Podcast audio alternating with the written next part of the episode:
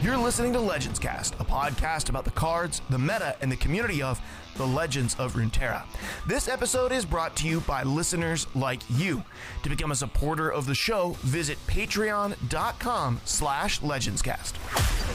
Let's do this.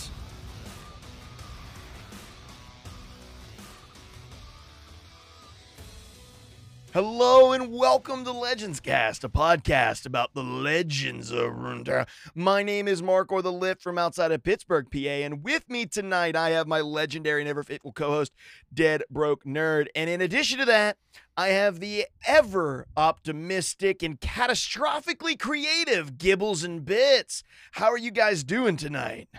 I finally got my adjectives. I'm so happy. We'll see if I Yeah. stick with them because they're not the easiest. It- easiest. it's a ones to rite of remember. They- passage, they but I actually really like uh, the Gibbies. I think those are perfect. So you're gonna have to remember those for next week. I think we're gonna lock those down. I think that I- might be I the meant- best use of catastrophic. The most Yeah. optimistic version of catastrophic I've ever Yeah, heard. yes. Well, I thought you know your deck creations are are very creative, um, but maybe in a catastrophic way. And it was supposed to be eternally optimistic, uh, and I don't know what I said, but Oh, that's okay. don't That's okay. Welcome said. to the show. I, I don't remember what I said either. Welcome to the show, uh, and uh, we got a lot to talk about tonight, don't we, guys? Absolutely, We do.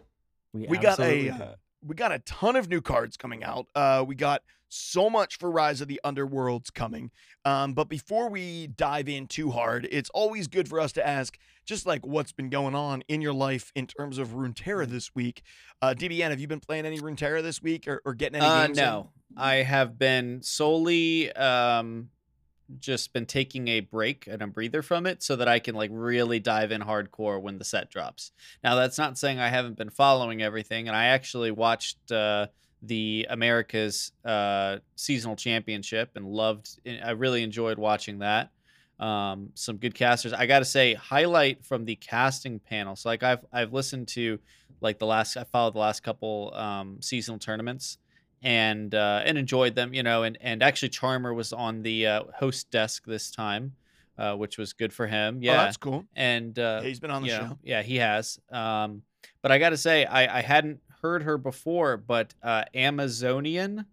Um, Mhm. Yeah, she is an excellent caster. Really, really enjoyed um, just the fun-loving, you know, uh, uh, banter and stuff, and paired really well with Blevins. So I, I really enjoyed their uh, their dynamic, and, and I really enjoyed the, you know, the very optimistic and goofy and pun-induced uh, cast that, that we got from them for the first half of it. So not, no, I mean, no, no dishing on uh, on the other duo but uh, but that was like a big uh, in, you know factor for me really enjoying that and what's interesting too is seeing the tournament meta and how that evolved and, and what decks were being played in the tournament meta which is so you know both both telling when it comes to uh, you know the, the state of the game from a meta perspective but also really interesting because you start act, like acknowledging that there are certain you know very potent ladder decks that just don't make the don't make the cut in the majority of these top players um, lineups for uh, competitive where it's all open deck lists and stuff like that. So, and of course, people are teching for certain matchups. So, really, my week in Runeterra has not been playing, but mostly observing and then looking at all these new cards, which personally, it's been relaxing and I've been enjoying it. So, I'm looking forward to jumping in with actually playing the game again on Wednesday. Yeah, I will. Uh, we'll go to give you in a minute, but I I'll echo that. I actually haven't booted up Runeterra in a week. Um, I uh, I took a break from it. We had some bad games on stream like a week ago. I was there for and that. I've been really digging. Yeah, I've been really digging on TFT. Um, and so I've been playing a lot of. I know that like people say the TFT meta is really bad right now. I just disagree. Um, so I've been really enjoying TFT and following along and sort of watching as these new cards come out, examining these new cards, thinking a, a lot about that, and and just it's been enjoyable. You know, Jeff, who we don't talk about enough on the show, but he's our admin, our lead admin for the Discord, uh, always pings us, uh, you know, whenever that stuff comes out, and he's on the ball. It's like it comes out, and he's pinging us with it, and so uh, we got we got. You know, I, I look forward to like the same time every Mhm. getting that ping, jumping on, taking a look at the cards for the day, and we certainly have some cool stuff to talk about. And only one set of cards left that we haven't gotten, you know, revealed yet that we're going to talk about next week. In addition to all of the, the the patch notes, because there's supposed to be a lot of changes to existing cards that we're going to get to see tomorrow as well. We're going to release this episode a little bit early. Uh, that way, people can hear our conversation about the cards uh, prior to them actually being available for play. Um, but Gibby, have you been uh, have you been better than us, uh, us heathens uh, who have not been playing the game? Have you gotten some Runeterra in, or are you also just looking at the new cards? I don't know if I would say better than you heathens, but yes, I still have been in the game. I have been playing uh, a moderate amount. I think I I think I finally hit a point last week where I resigned myself to not touching ladder um, uh, versus just playing some casuals. Um, and I've been playing a bunch of um, just a bunch of fun decks that I I don't know if they will be around um, or even playable, or if I'll end up modifying them by the not time we have the expansion drop. So I'm just enjoying playing the cards and playing the decks that I know are like somewhat winnable decks right now. Um, that I've that I've either made or or other people have made and I've stolen. Um, yes, shameless plug. I've stolen some decks, but I changed my avatar on Discord to be my uh, to channel truly who I am, and I now have the Funsmith as my Oh, okay. avatar on Discord. And uh, I think DBN agreed with me when I when I shot him the idea of uh, using that as my as my avatar. He was like, "That embodies a lot Yeah. about you. You are the Funsmith." So, um, so I've been using that as kind of motivation in LOR. Um, I've been playing a lot of my troll deck. Um, I think that just a deck is really really fun. Which But we haven't even talked about on on the show yet, but we do need to sometime in the future. We will. We'll if, get to if it. it's It'll- still viable. If it's still viable, after I, I don't patch. see a, a reason why it wouldn't be viable after the patch. It's just pure mid-range board centric, um, you know, Mhm. beefcakes.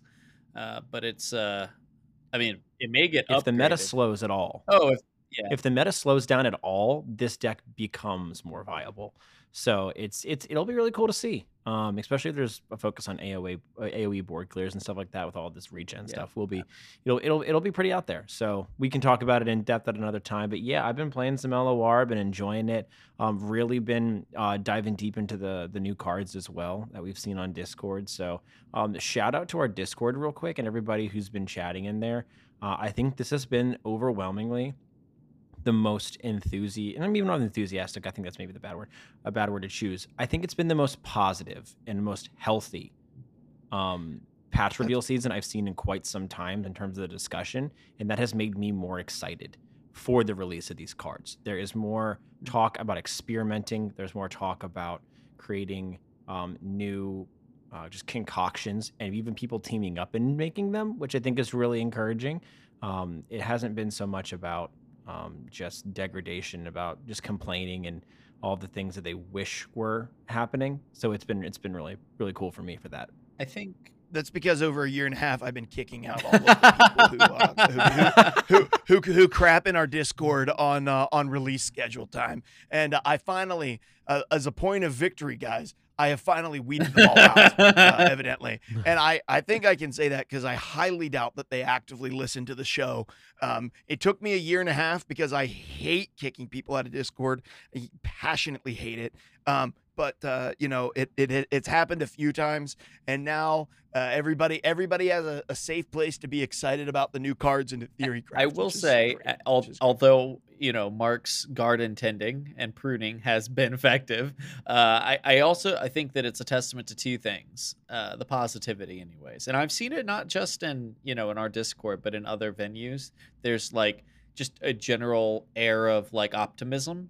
It comes from two things. One, I think it comes from like um, Riot promising a lot of changes, like a lot of balance changes along with Mhm. this patch Mhm. which obviously we ha- will have to see if they deliver. But them saying yes, we're going to change some stuff. We're going to change a lot of stuff. That I think just eases people's, um, you know, sort of nerves about what you know day one patches is going to look like. I don't think people particularly loathe when a you know a new deck becomes the big popular thing over the first two weeks because it's something different at least you know? So so when you have uh, a zero relic pops up for the first week that was fine. People were like oh okay it's really powerful. We're learning how powerful it is. We're learning how to play around and beat it. Fine. That's interesting.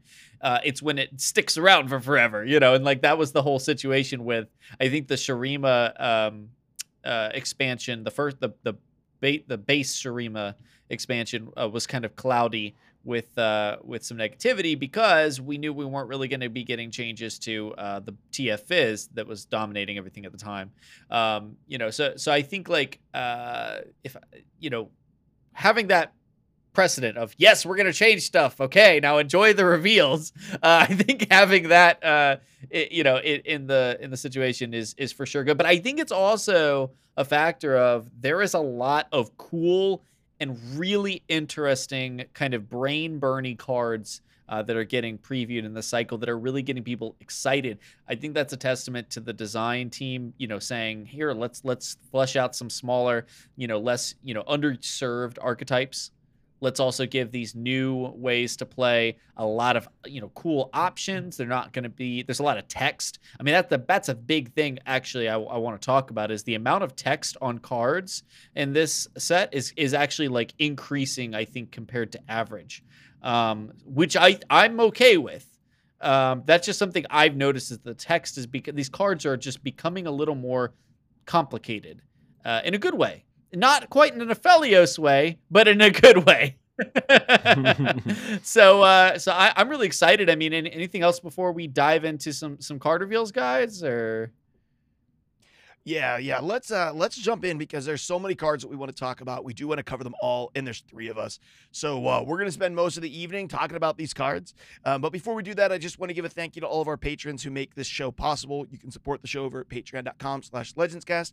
A special thank you to Mr. Purple, aka Ben, who became a patron of the show, a longtime listener and supporter. I think a listener since episode one, uh, was a lover of Tessel before he became a lover of LOR and is now actually just become just genuinely a good friend of mine. Uh, ben and I have spent a lot of time together uh, over the past year or so as he's become a, a, prominent member of our online church as well. And uh, so thank you, Ben, for your support. Um, and uh, and we we appreciate you, man. Thank you so much. If you want to support us, like I said, patreon.com slash legendscast. The link is in the description of the episode. Come and join us. Uh, we'd love to have you come in and, and join us, become a supporter. And uh, there are benefits, not a lot right now, but there will be more of them as, as we work some stuff out. Life has just been crazy over the past couple of months. And when we mm-hmm. sort of settle things back in, we're going to get back to, to publishing the mulligan and stuff for y'all. Um, and we are excited. yeah, we, we uh, along with a couple other. We, uh, we have like three different like episode ideas for the mulligan uh, without even having planned yes. it. We're we've been like making a short yeah. list of all these mulligan topics. yeah, and we just haven't had the time to jump in. Adding uh, Gibbles to the show uh, is a complexity in and of itself, and and that's a really good thing and a healthy thing for the show. And we're really excited about that. We want to make sure that that goes really, really well, and that's our highest priority mm-hmm. right now. Is making sure the, the addition of Gibby goes really well, and we transition into that new season well, and then we'll be able to sort of look back and adjust some other stuff. So uh, and add some new content, which we're we're really excited about. But let's go ahead and dive into card talk because that is what it's all about tonight. The whole episode, guys, other than this beginning portion, is all talking about the cards. So let's go ahead and jump in. What the b- is that? Okay, guys, we're going to take the cards grouping by grouping. We've seen every one but the most recent grouping, which is going to have Echo in it. And DBN, you're going to kick us off. We're going to take turns looking at groupings of cards and having good discussion about them. So, uh, uh, DBN, why don't you kick us off talking about this first set of cards we haven't talked Happily. about yet? Uh, so we have uh, so so last week, just a reminder, we did talk about the first four cards. That's all we had seen so far. It told us how Lurk worked, uh, and it also showed like the hex uh, hexite crystal that you would uh, that that kind of sets the stage a little bit for how PNZ is going to operate, right? Um, so we we saw those first few cards. Um, so we're kind of starting back from what you guys seen like have seen over this last week. So just just bear that in mind. But I think they're worth talking about. And one of the things that, that's really cool is in this set, I'm gonna say uh, and kind of introduce, there is a card that I feel really validated about uh, because I, I I predicted it. Uh, even with just like the first bit of lurk. So, but we'll, we'll get to that. So first we have the uh, Caller. This is a Shuriman three drop with the stats uh, two attack, three defense, and the lurk keyword. Now, uh, even though I was just talking about how there's a lot of text on these cards, this one this one doesn't. Uh, all it does is it says play, predict. So it's another Shuriman predict card, uh, but this, of course, with lurk, will hopefully allow you to sort of create that consistency on the top of your deck and be able to trigger lurk. Um, which, if you can do that, it'll come up to the average stat distribution of a three three. guys, what do we think about this?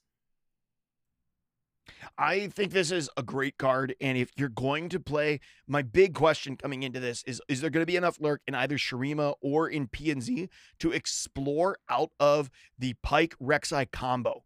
Right. I want to know if there's enough. And this is a conversation that I'm going to be having throughout these cards. I will say this that if you are playing Shurima, I think this card is really strong because this is the package, right? This has this has predict and it has lurk. Both things that you're looking for. I love seeing both of those things on the same card. And honestly, if on turn three you're getting an even stat distribution, if you're playing sh- straight lurk, it's actually not even unrealistic for this thing to come down, attack, and be a 4 mm-hmm. 3 on its attack. That's that's very very reasonable to have happen if you got an attack on turn one, or if you got a free activation of an attack because of the piranhas card or whatever we talked about last week on your opponent's turn two. I mean, you could this could potentially come down as uh, uh come down and attack and come out if you if you were really reliable on lurk, come down as a five three, a three mana five three that that mm-hmm. isn't going to go away. So I like that. If it, it seems like lurk really wants to curve out, play a lot of lurk, keep lurk on top of your deck. This helps that continue to come and you really you know give you some reliability on. And the artwork is incredible on this card. I freaking love mm. the artwork on this cool. card. So uh, yeah, I think that uh, Xer'Sai Caller for me, that's a big thumbs up. I, I think it's a cool card and has a lot of what you're going to be looking for in the lurk package. Mhm. Yeah, it's simple. It's it's a it's just a simple, good placed card in what Lurk wants to do. I agree with you, Mark. With um, Lurk seems to want to really play tempo. Um, it wants to continuously have somewhat of a board presence and punish anybody who foregoes turns, um, not challenging units or not blocking. Um, and I think this is a really good tool to establish in the early to mid game um, for lurk to trigger further lurks um, and just always give you an option to play. Um, it survives a lot of board clears too, which I think is something that's going to be really important. I think with lurk, um, especially some of the more smaller units that we're seeing come out with lurk, it seems like there is going to be. I think there's going to be a couple different strategies for lurk, where you can maybe build a more aggressive package to it you can build some more uh, uh, just a little bit more of a mid-range to late game um, build with some bigger units as well so overall overall though lurk is going to want to put uh, several things on the board and if this is surviving board clears which is going to be everyone's first answer when trying to deal with lurk is kill as many things in one fell swoop as they can um, i think this is a really good card just because a lot of board clears tend to be two damage across the wave or one damage across the wave um, if it's going to be something like uh, like whale or if it's going to be an avalanche or blighted ravine this will survive a lot of that and just continue the pressure Yeah, Yeah. agree.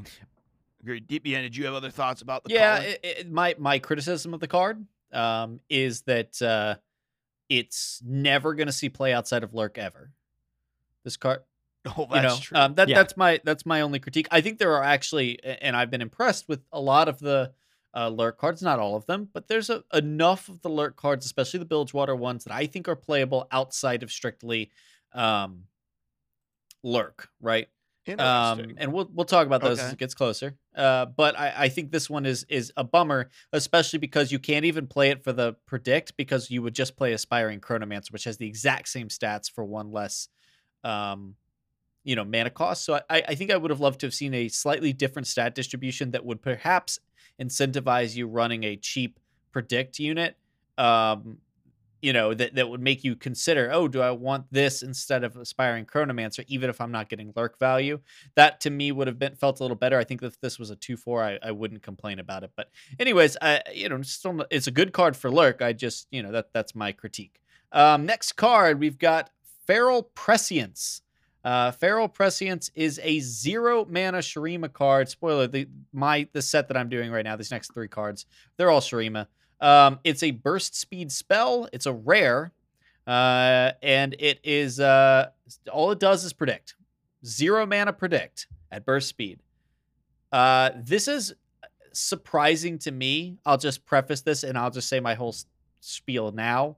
Uh, surprising to me because there's a lot of predict out there uh, in Shurima already. I was not expecting to see one more predict tool, especially on a spell, especially after we got Scrying Sands in the last pack. Um, so you know, Mhm. it, I don't know how. I don't know how good this is going to be. I, I, I, to me, I'm, I'm like looking at this like I'd rather spend a mana and get a really flexible, you know, stat decrease. Um, but, uh, but what do you guys think here? Feral prescience. My my gut reaction, DBN, was just like I, I felt the same way. I was like, is this a necessary card? And then I thought, okay, let's look at Scrying Sands. It does give something minus to attack. That is beneficial. Um, and I, I do like that. However, what it what it also does is it costs one mana. And I think oftentimes your ability to lurk is going to be very important turn one, two, three, four. And a lot of times you're going to want to curve out, spend all of your mana. You're going to want to play a one on one, a two on two, a three on three. Mm. And this doesn't require you to have an extra mana or a spell mana. You can predict entirely for free.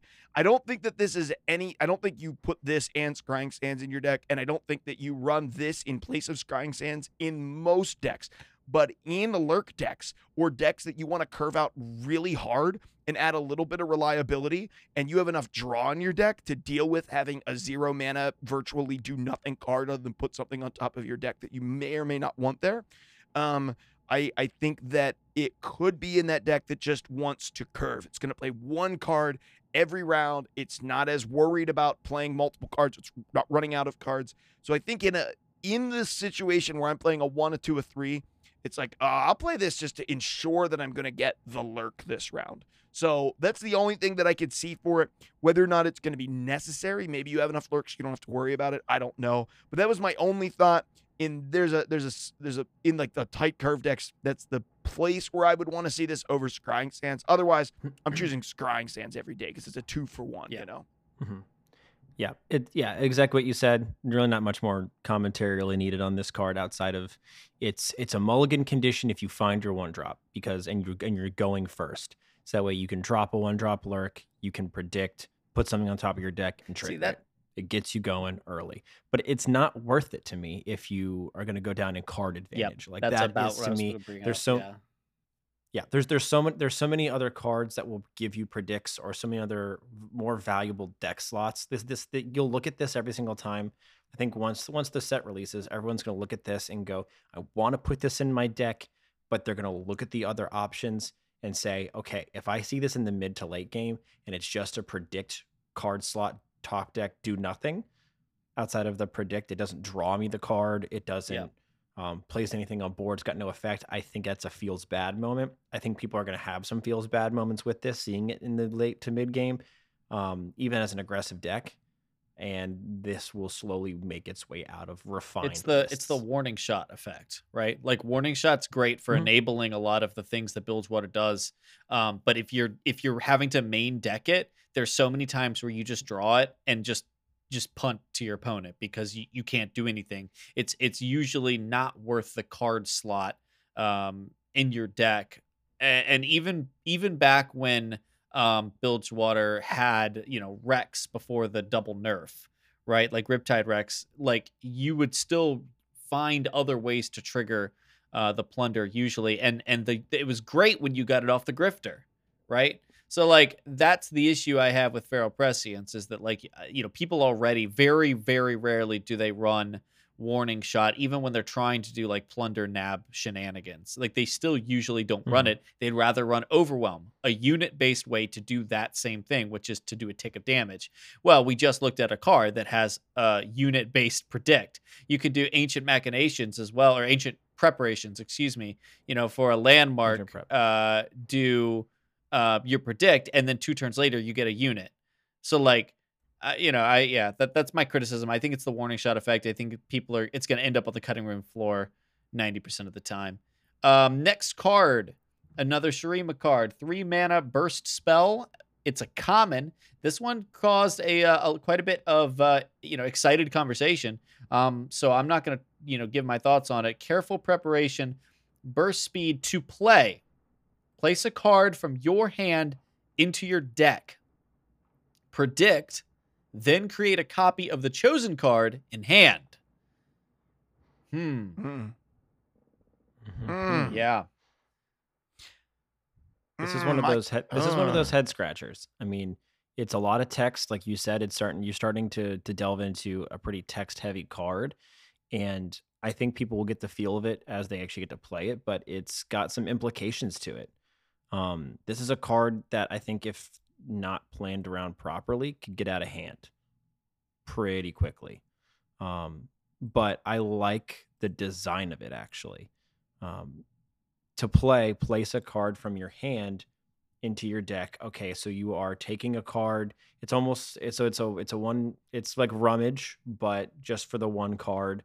Um, predict, then create a copy of the chosen card in hand. So you are effectively manufacturing another copy of something that is already in your deck, which is pretty good. Well, now it's on top Um, too. So mhm. you get a copy and you'll get another Right. copy when you draw. So I mean, so a a a thoughtful, Well- experienced player will draw will will pick something that they'll, they're okay with getting now, and may, most likely they'll probably pick something that they want to get now, or they will get something that they're okay drawing as well. Again, um, you don't necessarily get the second copy of it, right? Because it just shuffles a co- the card into your deck, puts a copy in your hand, and then it predicts. And so if you don't get the thing that you shuffled into I'm- your deck in the I'm- three cards, it won't No, go I, I'm pretty sure uh, you predict and then you choose a card from the predict, and then that's the card you get a copy of because it's the chosen card. Yeah. Oh. So if you so if you would shuffle in Oh. a let's say a I'm trying to th- a Xer'Sai caller. You shuffle a Xer'Sai caller. You're like, I don't need this card. Um, you predict. You say, oh shoot, it's Kahiri, and Kahiri is like a big buff boy now. All right, let me grab a copy of him now, and also one is now on top of the deck. Or likewise for lurkers, you know, you could say, oh, here's Rek'Sai. I'll take a copy in my hand, and now there's a Rek'Sai also on top of the deck. yeah, okay, I, I'm picking up. I'm picking up what you're laying down here. Yep. and that's an interesting point you just made Mhm. there, uh, Ian. Is that there is no like some some text very carefully and very specifically will say follower, Yep. unit, things like that. This just says Yeah, you can get more than one copy. Actually, this is one of two cards that can allow you to get quite a few extra copies of champions. Uh, you know, in your deck and or hand. So th- that's a thing now.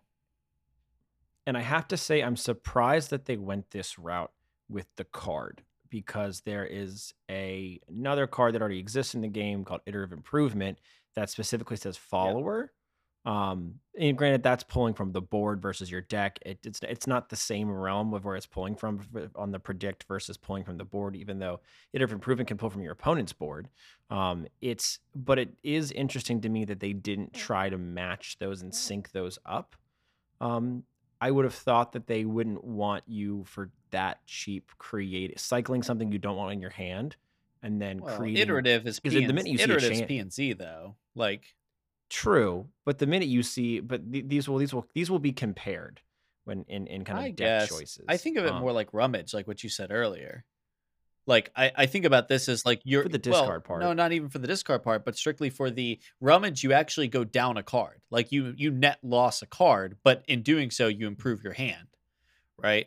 Um, and of course, you know, hopefully, at least in discard aggro, you are also getting added benefit off of discarding. This is the same thing, but for lurk, it, it, it you don't you don't cycle through as many cards, right? But you are taking a card that you don't want in your hand and uh, massively improving it by basically getting three choices of something that it can be instead.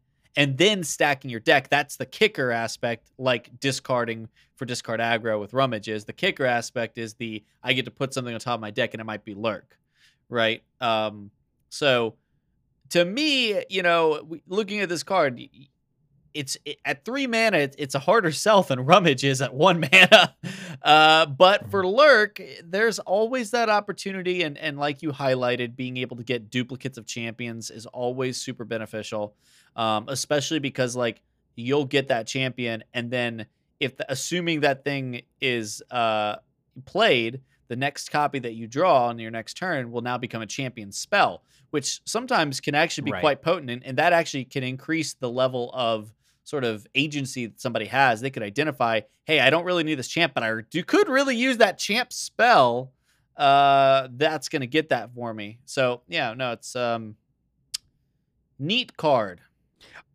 I really see this like Zilean. Like you have Zilean on the board, you play this, you find a time bomb, you put a time bomb in Mm-hmm. hand and put one on top of the deck. You play your time bomb, draw your second time bomb, play your second time bomb, end around, you level up Zilean. Yeah. You know? No, exactly. Um, I think there is it's I think it's that's where I'm seeing it like not with Lurk as much. I'm I mean I'm sure it's fine with Lurk, but my excitement is with Zilean, I think is like, okay, yeah, I want Zilean to be better. I, I think this could make Zilean oh, there's a better. there's a lot There's a that very can make Zilean better. I think. There's a very specific Freljord card that we're going to talk about pretty soon, which I'm really excited for these two, for this card and that card to go together, because I think this yeah, is going we to be a we've been talking about that, but I'm I I have other plans for that card. uh, so last one from the set, uh, Xer'Sai Dunebreaker, another pretty simple one. Six mana Shurima unit. It's a lurker. Uh, it has overwhelm and lurk as the keywords, and it's three attack, six defense. All I'm gonna say here, i i- it's obvious what this is intended to do. Um, it honestly probably doesn't merit that much discussion, but I'm gonna pat myself on the back here because I pretty accurately identified just off of looking at lurk last week that oh they're going to have to give lurk units. They're going to print lurk units with one of the big three keywords being um, fearsome, overwhelm, or elusive. So, because that's how you will leverage the increased stat blocks on the attack uh, to uh, to actually punch damage for a W. If you don't have those keywords, then uh, all of that lurking is just going to get chump blocked by spiders. So this is one of uh, the units that is going to be demonstrating, hey, at least off of the Shurima Xer'Sai lurkers. Uh, we're trying to create big units. We're getting uh, overwhelm on them and punching through all the damage we stack up throughout the game with lurk. Um, yeah, feels good. Also looks like a giant um, uh, what what beetle? Beetle. Yeah, yeah. Dung It looks like the one uh, that Pokemon. So that's pretty cool. Uh, Yeah, Hexerus, Hera, Hexer- Heracles. uh, Heracrox, Yeah, something like fighting, fighting bug. yeah, I think. yep, yep. That's the, Uh, one. the fighting bug yeah, Pokemon. Um, yeah. I, I don't, I don't have anything to add. This is a payoff card Yep. for Lurk. Probably goes in your Lurk list if you're running Shurima. Or your damage collection. towards the end, or, or it just you don't like that one. Gibby? Uh, what do you? wh- I don't think I don't think it'll be potent enough. I think there's going to be other lurk tools. I think you'll. I think at some point swarm in your late game if you've got the card draw and you've got the hand. I think you'd rather just swarm four units that are going to be because a lot of the other lurk units have a base attack of one or two, which is not far off from the three. Granted, they won't have overwhelm, but I think there's going to be something said for a lurk, for a lurk swarm at some Mhm. point. I think you see this term even even on curve if you haven't gotten a couple effective lurks because let's let's let's remember there is the opportunity if you don't effectively get to predict every single time that you lurk or you're you're attacking before you before you attack if you don't always get to predict and guarantee that there's a lurk there is the opportunity for you to miss a Sure. lurk. If you aren't load absolutely loading your deck with lurk. And i think with that mm. possibility this is a card that's got a bit too much downside to if you've only hit lurk once or twice by the time you draw it and even if it is on curve you look at this you say it's a 4-6 for 6 with overwhelm it's probably not hitting overwhelm for much i just don't i just don't sure. think I, I think there's an argument saying that like as soon as you get to six cost and higher, it becomes um, most most decks don't play six drops and higher that are stat blocks. Um, they usually play Hmm. things that have abilities. Um, you know, I, I, I in my mind I compare this to Ruin Runner. Ruin Runner being a six four for five, uh, but having spell shield uh, and overwhelm. This has which is pretty lurk good. and overwhelm. fantastic Um, so you know, even Darius, who could oftentimes have 10-5 with overwhelm, doesn't doesn't really get played outside of very niche uh, scenarios. So I see what you're saying. Uh, that being said, I also want to reiterate: printed overwhelm is always good, and it's been proven over really the last year. I think people really overlooked overwhelm for a long time, but printing overwhelm on a card, uh, I, I think can always mean that it can slot in especially in environments where there's not too much like stun uh, or like direct kill. Um, just simply because you know you're gonna be able to punch through damage. So like when when control is is a little bit uh you know weaker, or if it's greedier and is going for more the the board based attrition style, uh I I think that overwhelm just as a printed keyword is one of the best in the game always and forever. Um, so I'm not counting this one out yet, but I do I do doubt that I'd ever play it as a three buy. I think it would only ever be a one or a two uh, at most. So I see what you're saying, Gibby. Uh, do you want to take us through this uh, this next one, Gibby?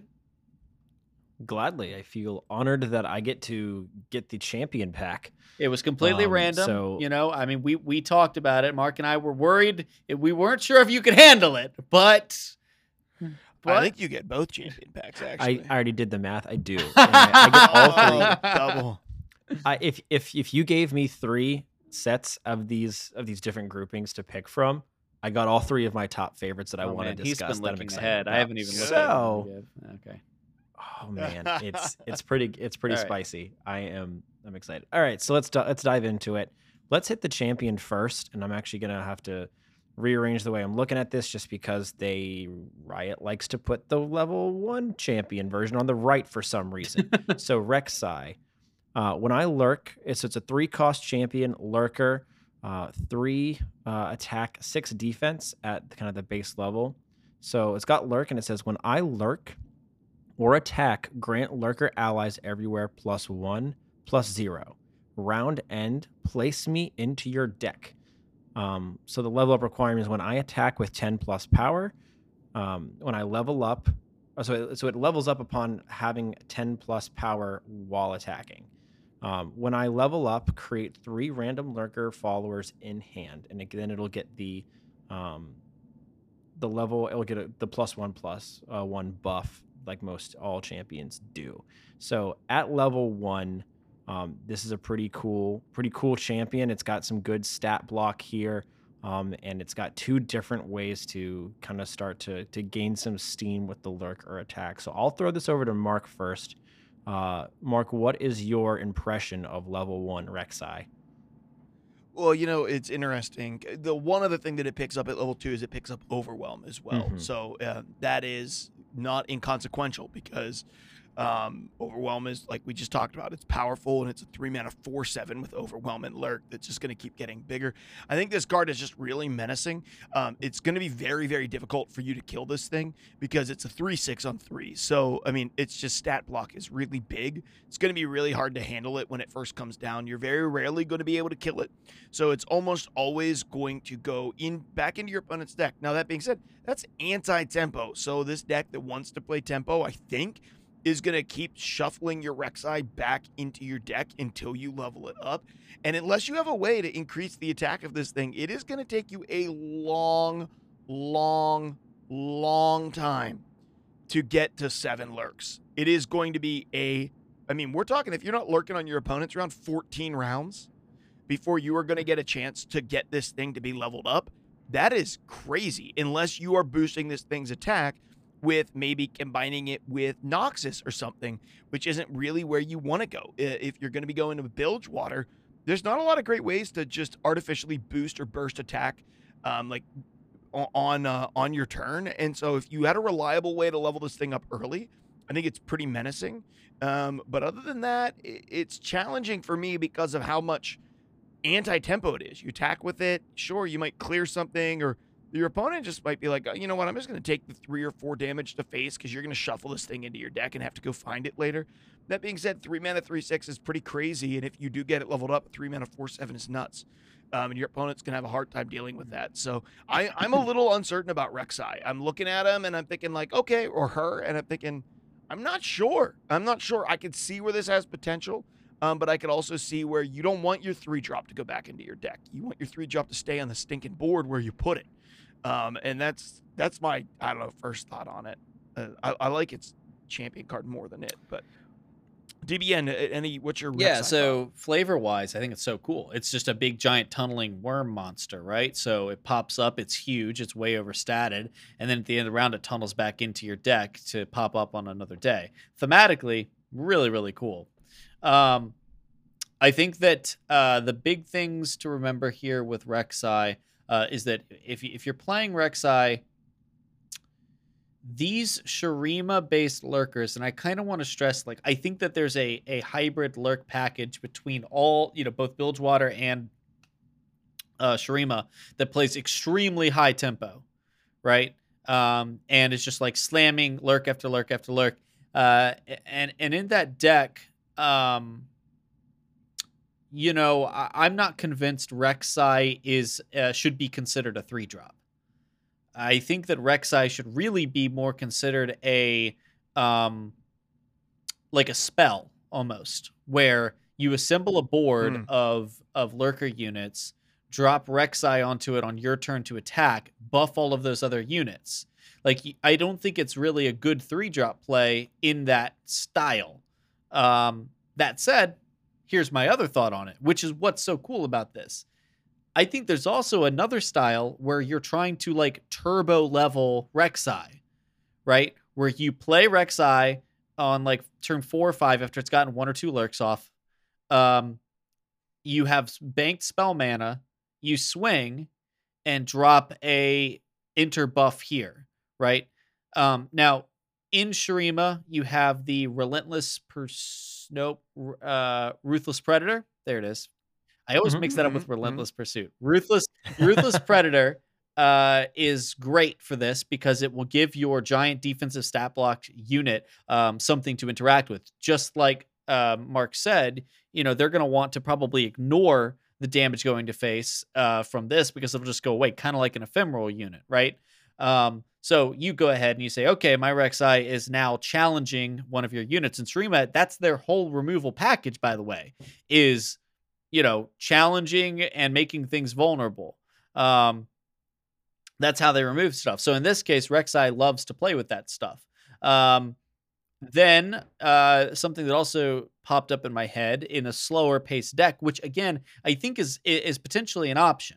Um, you've got a, these, you know, four or five drops. Uh, you got that six drop uh, lurker. These things are very, very potent once they get their attack stat up. So lurk might be a great thing to to be maxing out with the Shurima side, but yeah, pairing it with Noxus, pairing it with uh, maybe Demacia and like uh, Riposte or Riposte. I don't really know how to say Mhm. that word. Um, Yep. Uh, That's where I'm going. could potentially be really interesting. Um, and uh, sort of turbo leveling Rek'Sai all in one turn, not playing Rek'Sai every turn throughout the game like you would try to do with Katarina. Um, because that that's the clearest point of comparison is Katarina and how Katarina you know comes down and does the thing and then bounces to your hand. That's not really what Rek'Sai is going to do. Rek'Sai is going to come down, be a great blocker for a round, um, and then you're going to lose that three mana investment. You just need to make sure that on those turns where you play it, you're getting enough value that the three mana was worth it, or you're never you're holding it in hand like Vi and waiting until you can drop it all in one turn. I think both are, are very valid approaches. Um, siphoning strike is another thing to to consider for this. Um, I think Rek'Sai would love to be like striking things um, and and getting stronger like permanently off of like a siphoning Yep. strike. Um, Rek'Sai could totally go with like into a Demacia package with single combat. That's what's interesting me interest interesting me excuse me uh, about both Rek'Sai and spoiler alert Pike is that I think while they both can play together, I don't think they have to.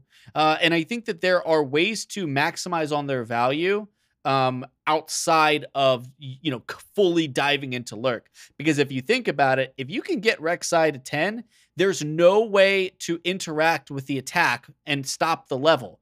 That's something that like you have Yep. to remember about things like Vi. Vi has to strike. Rek'Sai, you drop a couple burst speed buffs, swing, boom, you're good. Like you have uh, you have done your due diligence. You get the reward now, and now all of a sudden you have a buffed up three mana four seven with overwhelm plus whatever you've lurked.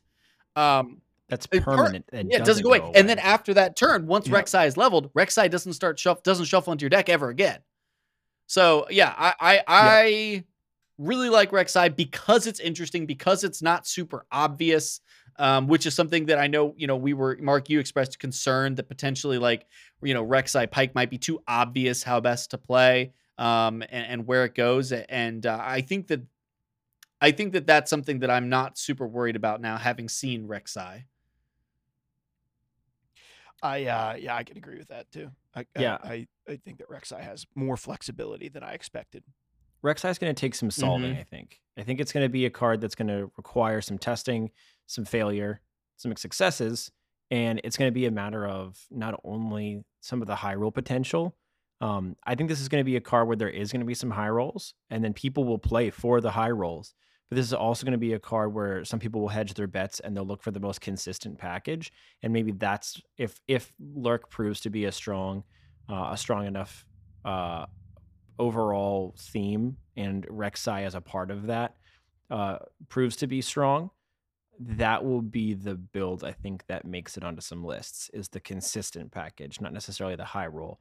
I mean, you you've got the ability here if you really want to talk about high roll, you've got the ability here to um, land xenotype researchers on this card um, as as a unit and it get three plus three plus three out the gate. We're now looking at a six, a six whatever, which it would lose if it goes shuffle back into your deck. But at that point, all it needs is a is one uh, ruthless predator and it for it to hit um, attack the buff on attack and lurk on one attack and it's good. Like you, there is some high roll there that you could hit theoretically. you also but is it likely? You also Yeah. have the really stupidly memey potential to play this with like Starlit Seer and kind of go the old Starlit Seer Fizz route, where you hmm um, play a jabillion low cost burst speed spells, specifically things that will cycle through your, your deck.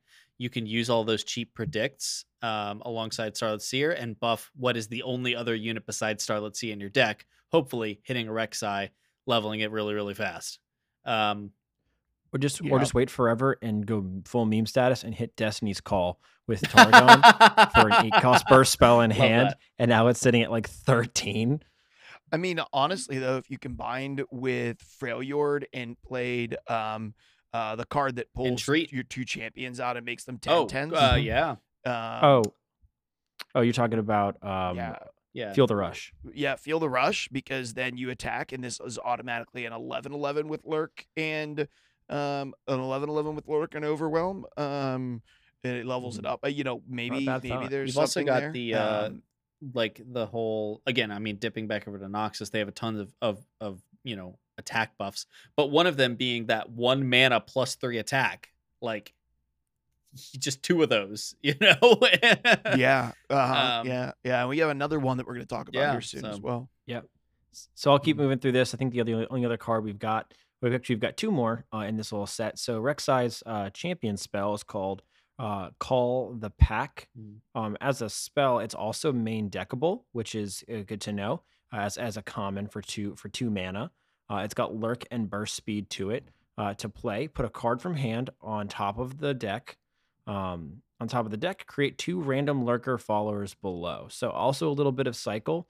Um, take a card from your hand you don't really want, um, and put it on the top of your deck. Uh, from your hand to put on top of the deck, and then create two random. So it's it's if you need units, if you're a little low on cards, um, then you can just take something that's from your hand. You'll see it again. So it's not like you can get rid of it and really just like bury it away. It is going to go on top of your deck.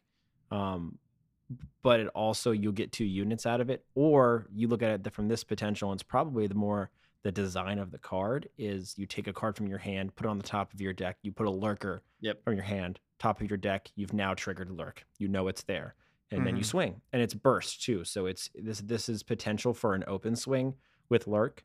Um, that is yeah guaranteed. I, I like so it i like that they have uh spells with lurk that's really cool to me Mhm. um like that's just honestly really cool you don't see spells with keywords so that's that's really really neat Yeah, I think it. I think it allows you to balance a little bit more and not have to be so. I think it. I think you would find that if there weren't any spells Yep. with lurk, it would absolutely turn into tempo. You would Well, just you'd be- sure you would would be have a one drop, two forcing- drop, three drop, four drop, You'd- five and drop. you'd be forcing the the two factions with lurk together um so i think that's it's really smart mark you had something on this Uh, I, I think this is th- maybe the best champion spell that I've seen on almost any champion. Just in the fact that if you do put Rek'Sai down and you do get this in your hand, you actually do want to play it Mm. um, because it's gonna probably guarantee the lurk for you. It's gonna put more lurkers in hand, which is gonna enable you. And and oftentimes those lurkers are gonna be relatively inexpensive because most of them are inexpensive. Um, I think that this card is incredible. I think that if you're playing lurk, um, and you're playing Rek'Sai, you are probably you might be playing three Yeah, copies of this in addition to playing Rek'Sai, which Mhm. typically a champion spell is like, sure, if I'm running Garens, there may be a time that I need a judgment, and hopefully I have a second Garen in hand and one on the board. This is the type of card that says, no, I'm probably going to run this. I'm probably going to main deck two or three copies of this in addition to running Rek'Sai's because that's just how how good this card is with ensuring that my lurk package runs. Yep. Like Yep. this is such an engine card. It has lurk on it itself. You can put a lurker on top of your deck. Uh, you can put this on top of your deck and it would lurk off of it um, because you can put any card on top of your deck. Uh, you could put a, f- a lurker that you want to play in a future turn on top of your deck. You're going to put cheap, probably cheap lurkers in your hand. I think Call of the Call of the Pack is just really good of card. note, I'm- it, it kind of wants to be the stalking shadows of uh, you know, Shurima Lurk. lurk. Um, you know, but Mm-hmm. but it doesn't actually net you any cards, right? Um, you are spending this card uh itself, that's one. And then you are also taking a card that's already in your hand, putting on top of your deck, that's two. And then you get two lurker followers to replace those two cards in your hand. Um, now, you could argue, you'd say, well, you know, you're basically improving your hand state is, is all this is. Like you, you know, this is not this is not card, this is not resource extension, um, but it is hand improvement. Uh, with the kicker, of course, of putting a lurker on top of your deck. I think this is a great card. I think it's really well balanced too, because I think if it netted you a card, I would be looking at this and potentially getting maybe just slightly concerned. Um, but I also like that in, in this case, you know, generally I advocate for cards to be, um, you know, uh, a little more open ended, so you're not forced to only play them in one archetype. But I am glad that Call the Pack uh, creates two random lurkers in your hand, you know, because I, I would hate to see this start popping up, um, you know, in, in every Shurima deck as a way to just like create two random, fol- or if it's a draw two followers or something like that, then I would start to uh, get concerned. But I also think if I saw this in a draft, you know, uh, in in expedition, hey, you know, if I have to take this, I, I'm not necessarily sad about it because at least I get some units, drop some blockers, you know. Um, so I, I think that uh, Call the Pack is just a really really well designed card, and and also the card art is is like really neat looking. So I like that too. Yeah. Yep. So I'll, I'll move a little quicker. We'll get we'll go through this last card. I know we've we've we spent some time on Rek'Sai. Um. So, um. Oh, forgive me for pronouncing this wrong because I know this is going to happen. Uh, Zersereth, the Under Titan. Um. I Sure, why not? That's like I think I, I did about as good as I think anybody was going to. Um. Five, five cost uh, lurker. Uh, it's an epic. Uh, for two uh, attack and six defense. Attack. It's lurk. It's lurk. It's got lurk. Uh, attack, if I have 8 plus power, give me Fearsome, Overwhelm, and Spell Shield this round. So this is a card I think is actually a little bit more viable than the previous six drop that we were talking about, uh, the Xer'Sai Dune Dunebreaker. Um, I would I would be a lot more likely to one because of the high roll, but also I don't think the requirement is as far fetched as people would think. Um, upon it because it is goes down upon attack, so you can play this. It doesn't necessarily have to have the all of the uh, the eight attack just yet. It might have triggered lurk once or twice or three times. It's at a four or five attack now. You you slap a, a spell on it and send it into attack, and it's got that, and it's it's met the requirement. And now it's got all these extra keywords. I think she think it's a pretty cool card. Um, I love the design. Um, it it wants you to play some buff. It wants you to ramp, um, and this is kind of one of those deck style choices where I think I think you brought it up, DBN. Just there, there's going to be a tempo kind of version of of lurk with Urs- with uh, Rek'Sai, and then there's also going to be the um, just a bunch of buff and let's get Rek'Sai uh, as fast as we can. I think this fits more as a complementary in case you don't draw Rek'Sai um, in the let's ramp Rek'Sai kind of version of this deck. So I'll toss it over to you guys. What do you think? Yeah. So notably, uh, it, it can only trigger its ability on attack. You know, so it's not while I'm Mhm. attacking if I hit eight plus, which is how Rek'Sai works. Um, at least if I'm reading it correctly.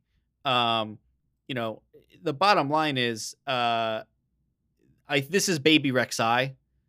You know, and and it, more than that, it is playing alongside the I want to be a big buff. Um, you know, uh, what are these things called? Void creature, right? So it, it's it's weirdly like it goes with lurk because naturally that's going to be how you're operating with uh you know within a lurk package, but it's a little more expensive. But the payoff is huge. Getting all those keywords, especially spell shield, as we just talked about uh, with the ruin runner example, uh, is absolutely massive. So Um, I, I would expect to see this uh, in other. I, I would honestly experiment with playing with uh, this card in decks that run a lot of attack buffs and don't necessarily uh, run lurk. Like I would, I would like play a Noxus uh, Shurima deck that uh, can throw out a lot of buffs, uh, and I would play this card separate from lurk. Uh, I think it's just that cool, um, and, and you have to work at it, but the payoff is pretty darn good. Uh, with all of those awesome keywords, so uh, is it as good as Ruin Runner in a general perspective? No, um, but you know, I I could honestly uh, could see myself putting trying to put both in a deck. I think it's pretty cool. Mark, what you got?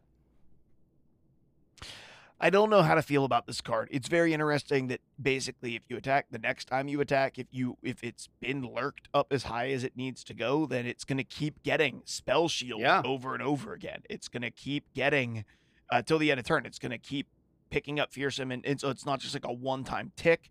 It is going to lose it at the end of turn. So on your defense, it's not going to have you know, spell shield, um, which your opponent then can just get rid of it on their attack token instead. Although they're typically going to want to save their fast speed spells for when you're attacking, and it's not convenient to do it then. It could be kind of like a surprise card, like your opponent feels like they've really sort of leveled the playing field, and then you drop this guy, and it comes down as an eight-six with spell shield, overwhelm, uh, fearsome, and your opponent's like, man, now I have to deal with this. It could be a finisher.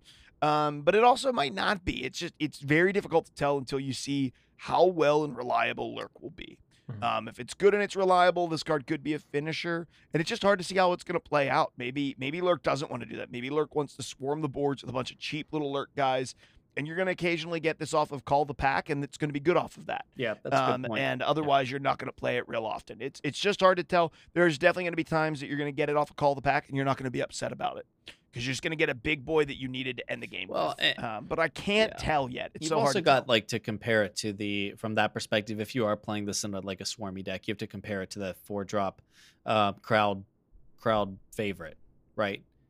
You know, Uh-huh. it, it's really Mm. like it itself doesn't fit the archetype of having a bunch of weenies, but it comes down and capitalizes on the weenies. Similarly, this will capitalize on all the work you've done with all of those lurk units throughout the game and potentially be that closer for it as the very top end of an aggro deck. So maybe that exists uh, in that world. But um, let let's move on to the next uh, next segment here.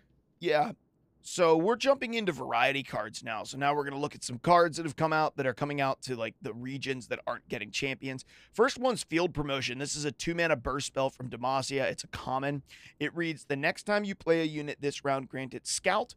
It's now an elite. As someone who's played a lot of elites this season and has thoroughly enjoyed the elites, I'm just going to say this. My initial reaction was, oh, this is cool. And then it was like, but I don't want to play this. Um, elites more than anything wants to curve out. If you're missing two and banking two spell mana, you might fall behind. And if you fall behind with elites, there's really no way to get back. And it is competing with two very, really the only two spells that you ever use in elites, um, which is uh, single combat and uh, sharp sight. And you probably aren't playing this over sharp sight because it's not good enough. You're not going to play it over single combat because it's not removal. That's the only reason you're running uh, sharp sight. Um, and there is another card that kind of is like this. It's the card that you get off of the one mana 2 2 that if you have an elite in hand, it gives you a, a, a one mana spell that can grant challenger to something. Um, uh, you know, uh, that is better. It's just better um, because you don't, it doesn't have to take a spot in your deck. And this has to take a spot in your deck, and you're probably going to play sharp sight over it. I think it's interesting. Don't get me wrong. I think it's interesting. Giving something scout obviously is very powerful, but I don't think it's better than sharp sight. That's my hot take on it, though, as someone who's played a lot of elites. Uh, Gibbles, what do you think about field promotion? I like this card a lot, and it has nothing to do with the elite package. I think this card is more designable and flexible and going to be taken advantage of for the scout piece. Um, There is a lot of decks and a lot of champions now that we're seeing that want to attack multiple times. Um, and even decks that capitalize upon seeing multiple attacks, like Azir. We're seeing stuff like MF. I mean, uh, there already is a relatively solved um Bilgewater and and Demacia package for scouts. I think I think this you could justify running a two cost burst speed spell as a part of um a a a scouts package if it's going to level up MF quicker because MF is, is such a win condition uh, in herself, even with the, I don't know, six months ago, however long it's been nerf um, to some of her ability. Um, I, I still think that this card fits. This card excites me a lot more for the for the scout package. I love scouts. Um, I love running scout. I think it's a really great keyword, and I think you being selective on the unit because you can kind of control uh, what play unit you play next. You can really put scout on anything you want to. I think there's going to be some there's going to be some exploration with this card, and I'm I don't know how great it's going to be because it does force you to dip into Demacia. And not every deck wants to go Demacia route. Um, but Dom- Demacia, as you've already mentioned, has some very other good spells that they like um, that people people can throw in as as additions, whether it's sharp sight, single combat. Combat is the base of the game, so it's always going to be it's always going to be relevant. Um, so I I like this card a lot. Yeah, DBN. Any thought on field promotion? Yeah, elites can suck it. Um, but That's what I'm uh, talking about. Every single uh champion that you say, "Man, I wish this thing could attack twice in a turn." Well, hey, now it can. You know, if you want to attack twice with Lucian, you can. If you want to attack twice with Fiora, you can. All I'm going to say is oh, you love Fiora. all I'm going to say is this buff is actually Fiora. a really dangerous card. This might be the most dangerous card in the set uh, because people are going to splash or or can splash this to give literally any card in the game the ability to attack twice, which I'm pretty sure that they like couldn't do this cheap, this easy uh, otherwise. So uh, watch out for field promotion. It may not be now, but it'll be someday. It'll become a staple card uh, alongside whatever uh champion that that you know you, you're like oh man i wish this couldn't attack twice uh or could attack twice so yep field promotion Hmm. Field promotion. Okay, Fabled Poro. Uh, we're jumping into Freljord now in the Icy North. Four mana, rare Freljord Poro card. Two attack, five health. When I'm summoned, grant all allied Poros a random keyword. Let's just be clear this Poro's amazing looking. Mm-hmm. Um, he is uh very reminiscent of another champion that I think is from pair uh named Orin or something like that. Uh, Orn uh from Freljord. He's like a blacksmith forge that makes special items throughout the game. He has I think that sort of mustachio and horns symbol. So he's he kind of looks like he's that that champion's uh like protege Poro or something. Um, and granting random keywords would fit it. I think that that's fun. I think it's a nod towards uh, people who like LOL, um, but also play LOR. And I think the more that they do that, it's good for the game. So I, I think that's really cool too. Um, overall, I don't play Poros. I'm not going to play Poros, but if you played Poros, you might play this um, because it's in Freljord. That's where you want your Poros to be. Um, I don't have a, a whole lot of stuff on it because I haven't played many Poro decks, but I'm throwing it. I'm throwing it to DBN because I know he's got some opinions. He's got some. Uh, he's got some builds in mind, and I think of an expansion off of a current build that he's he's got benched right now, but he's excited about going. So I'll throw it to him. Here's here's all i'm going to say on this. Uh, after this card got previewed a million and one people like oh my gosh i'm going to build a, a awesome cool poro deck now and i'm going to play all these these awesome great poros that are out there and poro snacks and all and, and you know what? Good for them. Uh, but i hate to tell you nobody listened but poro aggro was already not just playable but pretty darn good. Um, but everybody like wants to ignore it because it's poros and it's assumed to be a meme the honest truth is Poro Snacks is freaking bonkers with the amount of consistency that you can put daring Poros out uh, between Poro Cannon, running them main deck, pulling them off of Poro Herder, generating them off of Lon- Lonely Poro. Okay, so um, and then all you need to do is have one on the board, and then you consolidate that alongside whatever other stupid Poros you're able to jam out uh, with the uh, Heart of the Fluft it was a leg- it's a legitimately viable elusive list uh, that runs the majority poros that I have honestly won like 70 75% win rate with across the last four metas. Like I don't bust it out all the time, but like I have actually laddered off of this. And well, there's I got like from bronze to gold with it in like not a lot of games a couple seasons ago. Like um it already existed, guys. Fabled Poro actually may not make the cut, at least in the build that I'm running. The only thing I might consider dropping over, uh, dropping for it would be um, like the one by Aurora or Boreal, Por, Aurora Borealis because Aurora that uh, that card's actually just in my experience with you playing an aggro Poro build just a little too slow. But the bottom line is, um, glad everybody's on the Poro train. What took you so long? Uh, cool. I've been doing it already. Gibbles, you had any other additional thoughts about Fabled Poro? Um, I like that it's a little bit of a higher drop. I think that's good. Um, I think that will make the it'll give you the ability to drop a bunch of poros and then play this. Uh, I think the other piece of of this that is fun is that you can pull this off of Poro Herder because it is a Poro, um, and it can be summoned through some other kind of side effects too. So I think that's cool. I think this is actually a really good one to see if you if you under- if you're running a Poro deck, and I like that they're running something that's not a one. And they created another non one cost Poro. So I think Sure. that's cool. I love it. Um, and I'm excited to see DBN's build for it and play the crap out of it. Nice.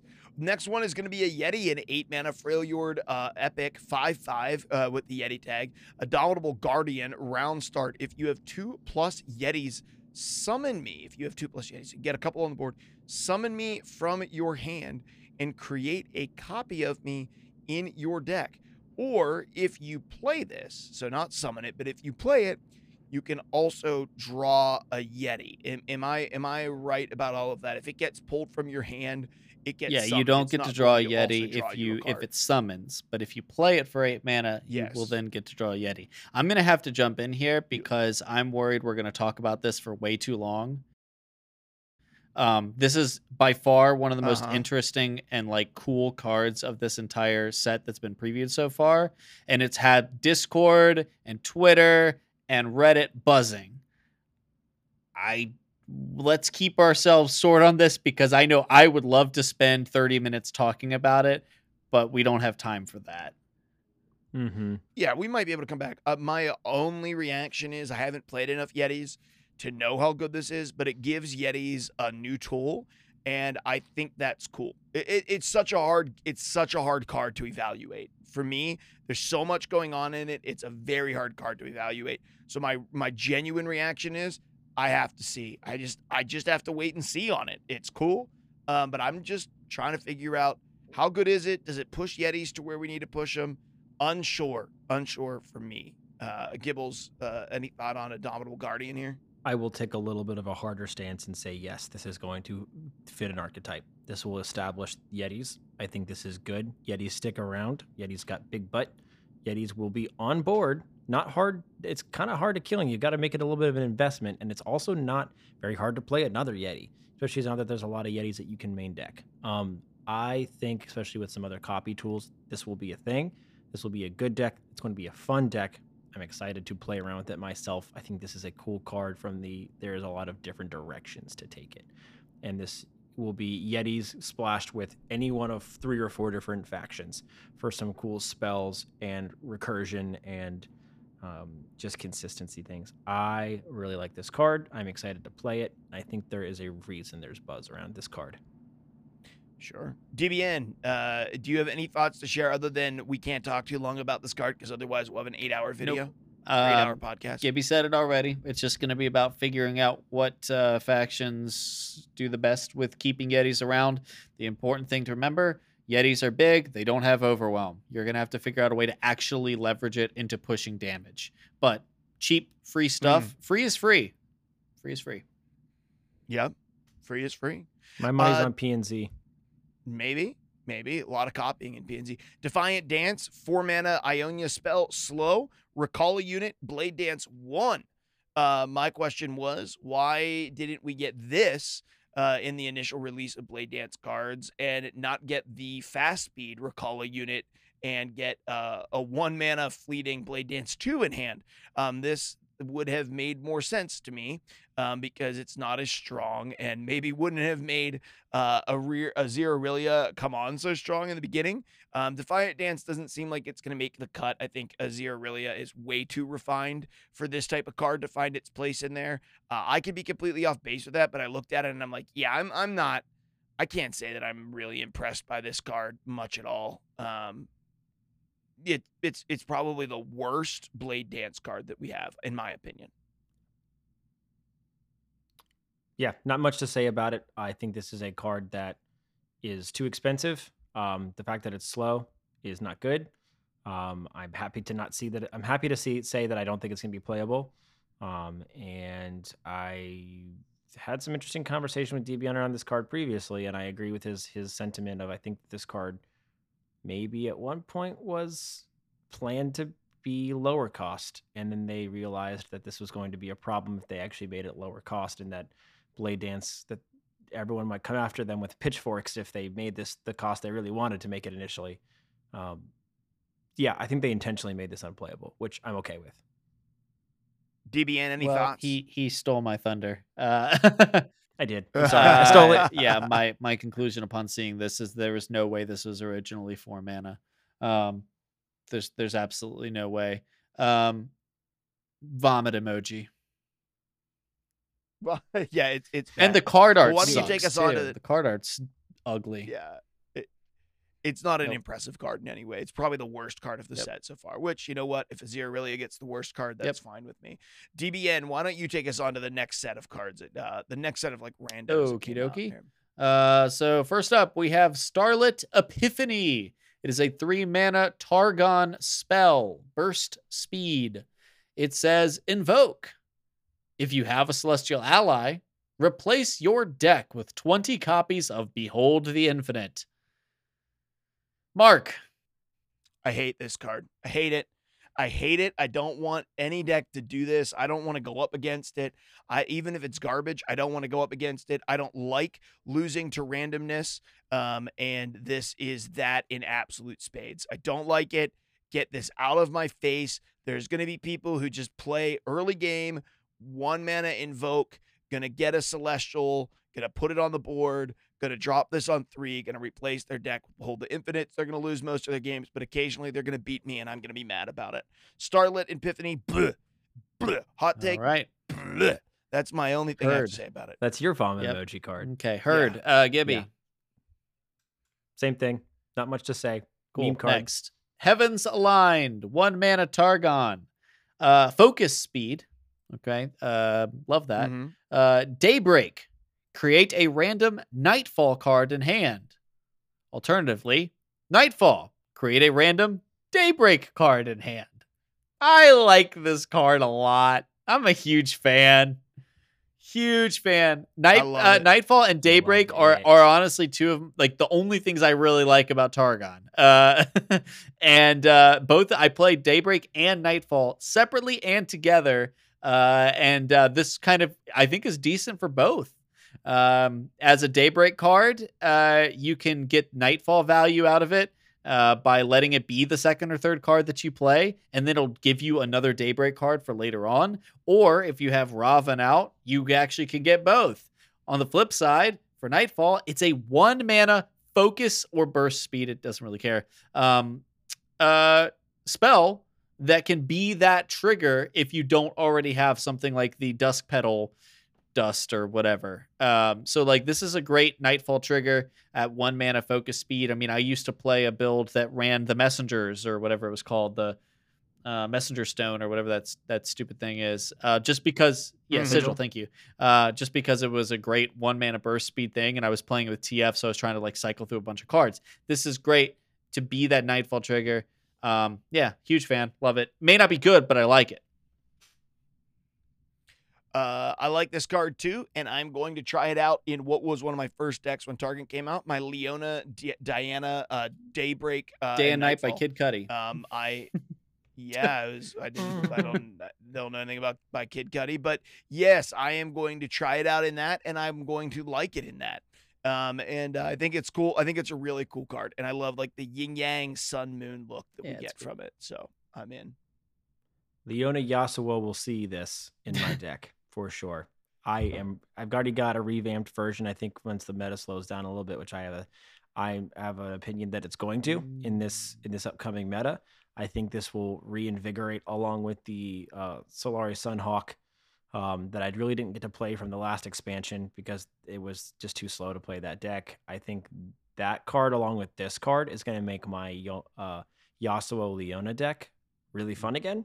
Um, and also a bit better. And I'm really excited to because this that deck needs more card draw, which is Yeah. this in a way is going to exactly do that.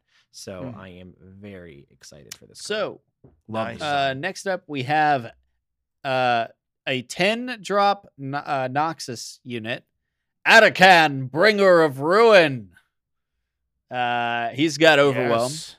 Love it. Printed Overwhelm, baby. I just keep saying it, and they just keep doing it. Uh, stats are 5 attack, 12 defense, and his ability is attack.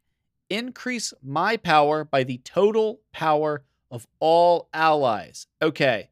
So let me just quickly break that down. That means that upon attacking, you add up the total score of all your allies, including Atakan, and add that to his attack stat. By the way, he has overwhelm. Um, he's also a 10 drop. Uh, have fun with this one. I mean, I, I have the only way I can think to play it is Spectral Matron. Yeah, he's a 10 drop with, I mean, with Spectral Matron, he's bonkers. He's a Just an 10 alternative drop WinCon. Spell shield. Yeah. Yeah. Yeah, maybe you do play like, maybe you play Noxus Shadow Isles and do uh Spectral Matron shenanigans in I mean- there, and maybe that gives you a few more He options attacks with than what you would have had. in that situation. If you had nothing else on board, Yeah. you play Spectral Matron, pull this guy, swing. He has 18 stats. Well, yeah. or 'cause no, he no, would no, be no, a no, no, no. Sorry, sorry. He'd have uh, 10. seven, 16 stats. Sorry, Well, wouldn't Spectral she's a- Matron? what what when- attack does Spectral Matron have? I think right. Oh yeah, that's right. Cytherea is the thing that doubles Yeah. the attack. So it's not so yeah, so he'd have, he'd have six, five from himself. he'd five be a for that he's getting 16 from the buff of himself. Yeah, he'd be a 16 attack overwhelm unit uh, on turn eight when you swing. Of course, that can be disrupted by any number of things. The the the, the key with Cytherea is that you have that staying power of the, um, you know, the, the the stat buffs on the things that already existed. But I just Which- love that General Grievous is in the game. Um, It really that's does all- look like Grievous. That's that's all Oh, I'm man. saying is I just love. It's been so long. I've been waiting so long for Grievous. I just didn't understand why he hasn't been in the game yet. So you I'm know, really happy. The that he ca- is. the the voice Um, line he'll just be hacking up a lung when he comes onto the board. yeah. um. It's I- I- Grievous if Grievous met Zed. yeah. uh, the, the what I'm most excited about with this card is now that I know that this exists. If we ever go back to playing LOR D and D, uh, you guys are facing off against this guy. Oh, at some hell point. yeah. Like I would fight this now thing. that I know that this giant demonic Noxian Grievous exists. Noxian- yes, I'm gonna Noxie and General. Grievous love it. Uh, yeah, I think you found probably the only Yeah. playable place for him. He's a ten drop without Yep. spell shield. You I mean, it doesn't would be cool if you had a way to give him spell shield, but it, the, you know, within those two factions, you wait. You don't. Isn't there a one mana burst speed uh Shadow Isle spell that gives like a bunch of keywords? There is a one mana burst speed that can give the Oh, next Song of the creature that you Yeah. play a spell shield. I think it's Song of the Isles, but that's like fearsome, lifesteal, and ephemeral. Mm, Uh, no, that Song of the Isles. Nope, that's not it. It's a different one, and it's like the card? next creature. Yeah, it's it's a Nightfall card, I believe, and it gives something spell shield. Um, and I don't remember what it is because I have not looked at it in a long time. I think it's one that mana. sounds right. Um, if yeah, I don't know. Hmm. Uh, well, have to look it up on Mobalytics or uh, cool. But I think it has like the the. I might have to mess it with that then. Um, but yeah, no, that that's a big issue, and and you, Oh, Shroud yeah, of Darkness. it, right? What? Have, read that for me, if you don't mind. Uh, one cost burst spell, uh, common. The next time you summon an ally this round, give it plus one, plus O, and spell shield this round. The issue is obviously you can't do that with uh, Spectral Matron. You that you would play this and then drop it as a, uh, for ten mana, or if you could reduce it somehow with just kind of like they're doing with either Mobilize uh, with Demacia, or if you could reduce it with like Oblivious Islander and give it Ephemeral. But yeah, This Yeah. this card essentially says, "Do you have an answer? Do you have freeze? Do you have hush? yeah, freeze Do you kills it. silence?" And on any sorts?" Ten mana, your opponent has an answer. done. That's the. I mean, I think I think you could argue that like um if assuming Spectral Matron uh doesn't get nerfed, which I wouldn't as- I don't we don't know. who knows? Um, but I mean, Spectral Matron uh, with this can take games off people. Is it better than Cytherea? Probably not as a finisher, but you could argue that there with Noxus you may have a little bit of a of a different style of early to mid game. Um, you know that Mhm. that that might be more might be more consistent than a Demacia mid game. I don't know. You'd have to build the deck first and see. The point being, Dem- Demacia has Radiant Guardian. yeah, I mean, it has Radiant Guardian, Uh. concerted strikes, and single combats. I kind of doubt it. I mean, Yeah. uh, but but that would be the argument, right? Is Uh. that like, oh, maybe the Uh-huh. finisher doesn't need to be as potent if I my early game and mid game is more aggressive or more whatever. But yeah, uh, next card, I think. Any anything else on Atakan? One more thing. I think you run this card in case they have of the answer situation. In case you attack, they have an answer. They for the for the round they silence it. Whatever. I think you could also play this card on a defensive turn. Uh, or you play it on offense if if they have the answer. Okay, boo. But on defensive turn, then you wild claws. or oh, or start Yeah. a free attack with like uh um you know cataclysm, Cataclysm yeah boom start a free attack that's that's pretty fun Mm-hmm. uh cool. Uh next up thorned Okay, last blade four mana noxus spell. Uh it is burst speed. It is a common. It says give an ally plus five attack this round. That's all. I was more impressed when I read it the first time, and then the more we talked about it, I think DB had talked me off a cliff about how about how good this card was. Not that I was not I didn't overreact to it, but I think I I think I saw more value in this card than there really is there. Um, he's right. There is other spells that will play better to this than this Yeah. that you're more likely to run in your deck. I mean, it's just it's just a little too narrow. I'd say 98% of the time I would run Might over Thorned Blade because for two attack and one uh uh one mana like the or two, plus two attack and no overwhelm and it- you know for an increase of of one mana is just not worth it. The only thing this is good for is triggering reputation after you've been frostbitten. The only other thing I can think of now is maybe uh Rek'Sai. That's it. Mhm. The bottom line is this is significantly crappier than Might in almost every way. Because if you think about it, like you can break it down. If you're swinging in for lethal push, they're going to chump block the things that are big. They're going to leave open the things that are small. Okay. Your big thing is going to likely be able to push more damage by giving it overwhelm. And as opposed to if you have your little thing, like let's say a 2 1 that you give a Thorn Blade to, that is significantly easier to then be countered and dealt with by a Vile Feast, by a Mystic Shot, whatever, than if you might your big unit pushing like six points of damage and your big unit has six defense or five defense. Significantly harder to interact with. This gets pushed out by might 98% of the time. I don't expect to see this played in, in pretty much anything. The only place I would say is maybe in a Noxus Ionia elusive burn. Um, a place where you can feel like you can reliably get your elusive through, and this can punch a ton of damage to end the game. Maybe you run a one of of this in your deck that runs three decimates. You pull one decimate and you put one of. I'd rather of run this. Brothers Bond in can that push- situation because the, the stats queue can be spread out between two things for half the mana, and uh, they last for forever. I, I'm saying this is a one of in a deck that you already have. Brothers Bond in. okay, well maybe. I could see you run like, this if little with- added burst. I could see you running this one or two of this in a and uh, the exact same deck that you just mentioned, Mark, an Ionia deck, that your backup plan is syncopate. Because you're stacking so many you're stacking so much attack on one unit that they Four try to deal with expensive though. they try to deal with it and then you yeah, it's just too expensive. But then they try to deal with it and you syncopate it away. But then again, six mana, that's six mana, and I think Might's better better. for Might's always better. Yeah. Like there's no world Yeah, in that's which you're trying to get lethal that might isn't better. The only world is when you have one card in hand and they have four life left, and uh, Might doesn't Yeah, do it. That's ninety-eight percent of the time. Does might stay? No, yeah. but neither does this. No. If this Still stuck better, around, we would be having a different, a, a Sure. very different conversation. uh, Sure. if this was permanent, But no, Okay. uh, overwhelm is and the flexibility that that gives is just significantly going to be better. So Next. Gibbles, you want to take us to our next set of cards, man? Moving on. Um, You get a next set of baby cards. set. It's only three.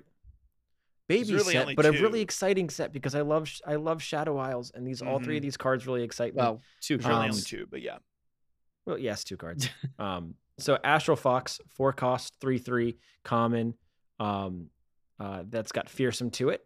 Uh, love the art on it. First of all, um, the there's the play effect. So specifically, it's got the play effect skill uh, to it. Um, it says kill an ally to deal three damage to the enemy nexus. This creates redundancy in Shadow Isles and some of the stuff that it already wants to do, uh, which is punch through extra damage, kill its own stuff to do it um, as triggers. Uh, that could be because it put out something uh, like a prey on board to kill that because you don't really care about the prey. Is it could be killing undying, so That way it grows, comes back next turn. There's a lot of different targets for the kill, um, and it punches through three damage. It's nothing to scoff at, uh, f- for sure. So um, pair this along with something else uh, like Doom Beast. Uh, and you've got even more kind of finishing power to aggressive decks uh, in in Shadow Isles. You could definitely steal some wins with this. Uh, Mark, what do you think? Love Astral Fox. It gives more reach to Shadow Isles, aggressive strategies. Uh, I'm going to be playing the heck out of this card. Maybe my favorite card that's been revealed this set. Um, Interesting. really like Astral Fox. It doesn't lend itself directly to the. Uh, it- it's not quite as good as in like your um your Thresh Nasus, um, but very good in my Kalista deck. So um, I uh, I dig Astral Fox. I think it's going to see a lot of play in that for sure. Uh, and it gives more aggression to Shadow Isles, and I like aggressive Shadow Isle decks. So I'm good with that.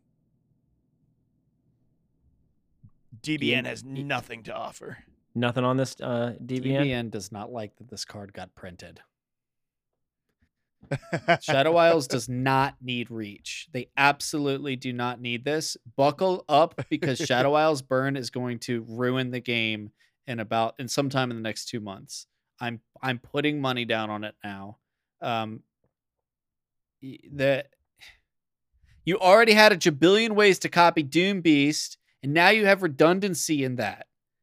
Now you get to Stalking Shadows, and you have twice the chances of getting something that deals direct damage without ever having to interact with the opponent. I do not like that this card got printed. I definitely don't like that they also gave it the fearsome tag on top of bonkers uh like uh ab- abilities and a decent stat line.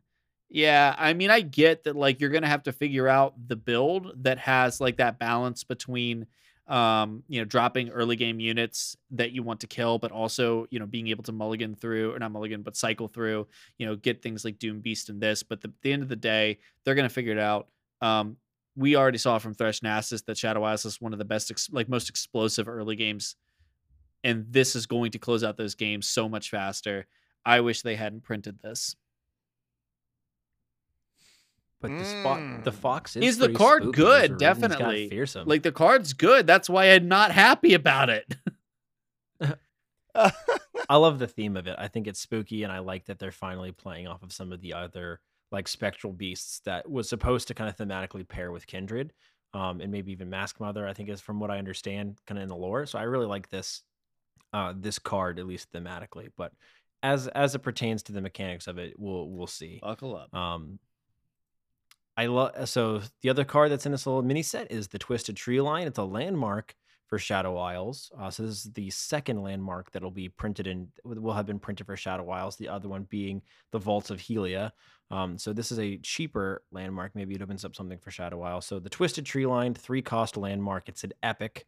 Uh, once I've seen three fearsome allies attack, destroy me to summon Vilemaw. Now Vilemaw is a uh, Six, is- six. I don't know if it has the spider tag. Six Yep, six right? six, Yeah. six, Does it have the spider, spider six, tag? fearsome. fearsome spider.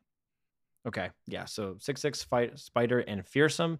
Uh, so play three fearsome units, which when you start looking at uh, a lot of the spider package already in the early game, or even just uh, Stygian onlooker, uh, some of the, some of those cards, there's a lot of options for fearsome, or depending on what you splash. If you if you don't just play a an allegiance build in in Shadow Isles, depending on what you splash with as well, there's a lot of early game fearsome that you can play. Even the Poro Um, if you really wanted to start triggering that. Then again, this says once I've seen three fearsome allies attack. So this has to be on board and then has to see three fearsome allies attack um, while this is already in play in order to start counting down to trigger the effect. So um, I can actually kind of retract some of my early statements about some of the early game fearsome stuff. I mean, unless it sticks on board. Um, thoughts, guys? I think this is pretty easy to do, and I like it. I think that this is a better version than the other Vilemaw card. Um, you can put this on board potentially and get a six six. Going to put a lot of pressure on on the board for uh, our fearsome decks that haven't seen a tremendous amount of play. Um, I do like this card. Uh, I don't know how good it is, but I do like this card. I mean, Astral Fox is like, yeah, that card's crazy. Um, Twisted Tree Line, not sure if it's strong or if it's not strong, um, but I like it. I like it, and I, I'd love to see some more fearsome and uh, spider, you know, synergy. So good for me. Agreed. Very cool card. Uh, significantly easier to use than uh, fresh offerings, and um, I do really like when I originally looked at this card. I thought that you had to attack with three fearsomes at the same time. Nope, you just have to add it up throughout the the lifespan of this card. Um, I think that you know it's really fun to get summon an overstated unit. Uh, I think that the requirement to do it on this is pretty achievable for spiders. So I think that uh, it will be at the very least a fun card to play with. Pretty achievable for mist That race too. as well. To be honest. Yeah. Yeah. f- notably, if you have Elise out and you have a couple other fearsomes and uh, you attack with uh, a couple of fearsomes while Elise is out, and it does trigger off of the attacks, and this summons. This also can be one third of the requirement to leveling up Elise as well. So this is Mhm. uh, another really good synergy with Elise. I think you main deck this exclusively, and I mean not exclusively, um, but predominantly uh, with Elise. I think it's going to be the most applicable uh, use of this Mm-hmm. card. But love it nonetheless. Love Shadow Wilds. Love the tool that it's going to be. Um, different Yep. way to play. Yeah. Next, Well, let's jump out of Shadow Isles and l- jump into the Pirate Bay of Bilgewater. Um, we're going to go through these cards relatively quick as we build up to Pyke. We got some lurkers in Bilgewater, just like we saw in Shurima. We have, I'm going to pair these two together because they're very similar. One mana, one, two with lurk, uh, common Bilgewater card uh, named Sharkling, and a two mana, one, two game uh, with lurk uh, named uh, Redfin Hammersnout except when you play him, you grant an enemy vulnerable. So I'm looking at this, I'm saying Sharkling gets played in your lurk deck with Bilgewater. I love that we're seeing some redundancy with early game lurk in Bilgewater. Seems like this is giving it enough that maybe, hey, hey, hey, hey, maybe we can get something going here without having to dive into Shurima. And that's what I love about this set of cards. Uh, I think Redfin Hammersnout may find play uh, anyway, just because it's just like a two mana grant something vulnerable, which is great. That's very good in Bilgewater. Uh, the closest you get to that is a two mana two three that just does it to the strongest enemies. You don't get to pick which one it's going to go to. Uh, I think you definitely play it at Lurk, and Lurk definitely wants to give things vulnerable. Um, and I love that they continue to play with that. Um, you know, early game, one mana, two mana lurks, cool, very cool cards. Uh, and gonna go in your Bilgewater lurk deck.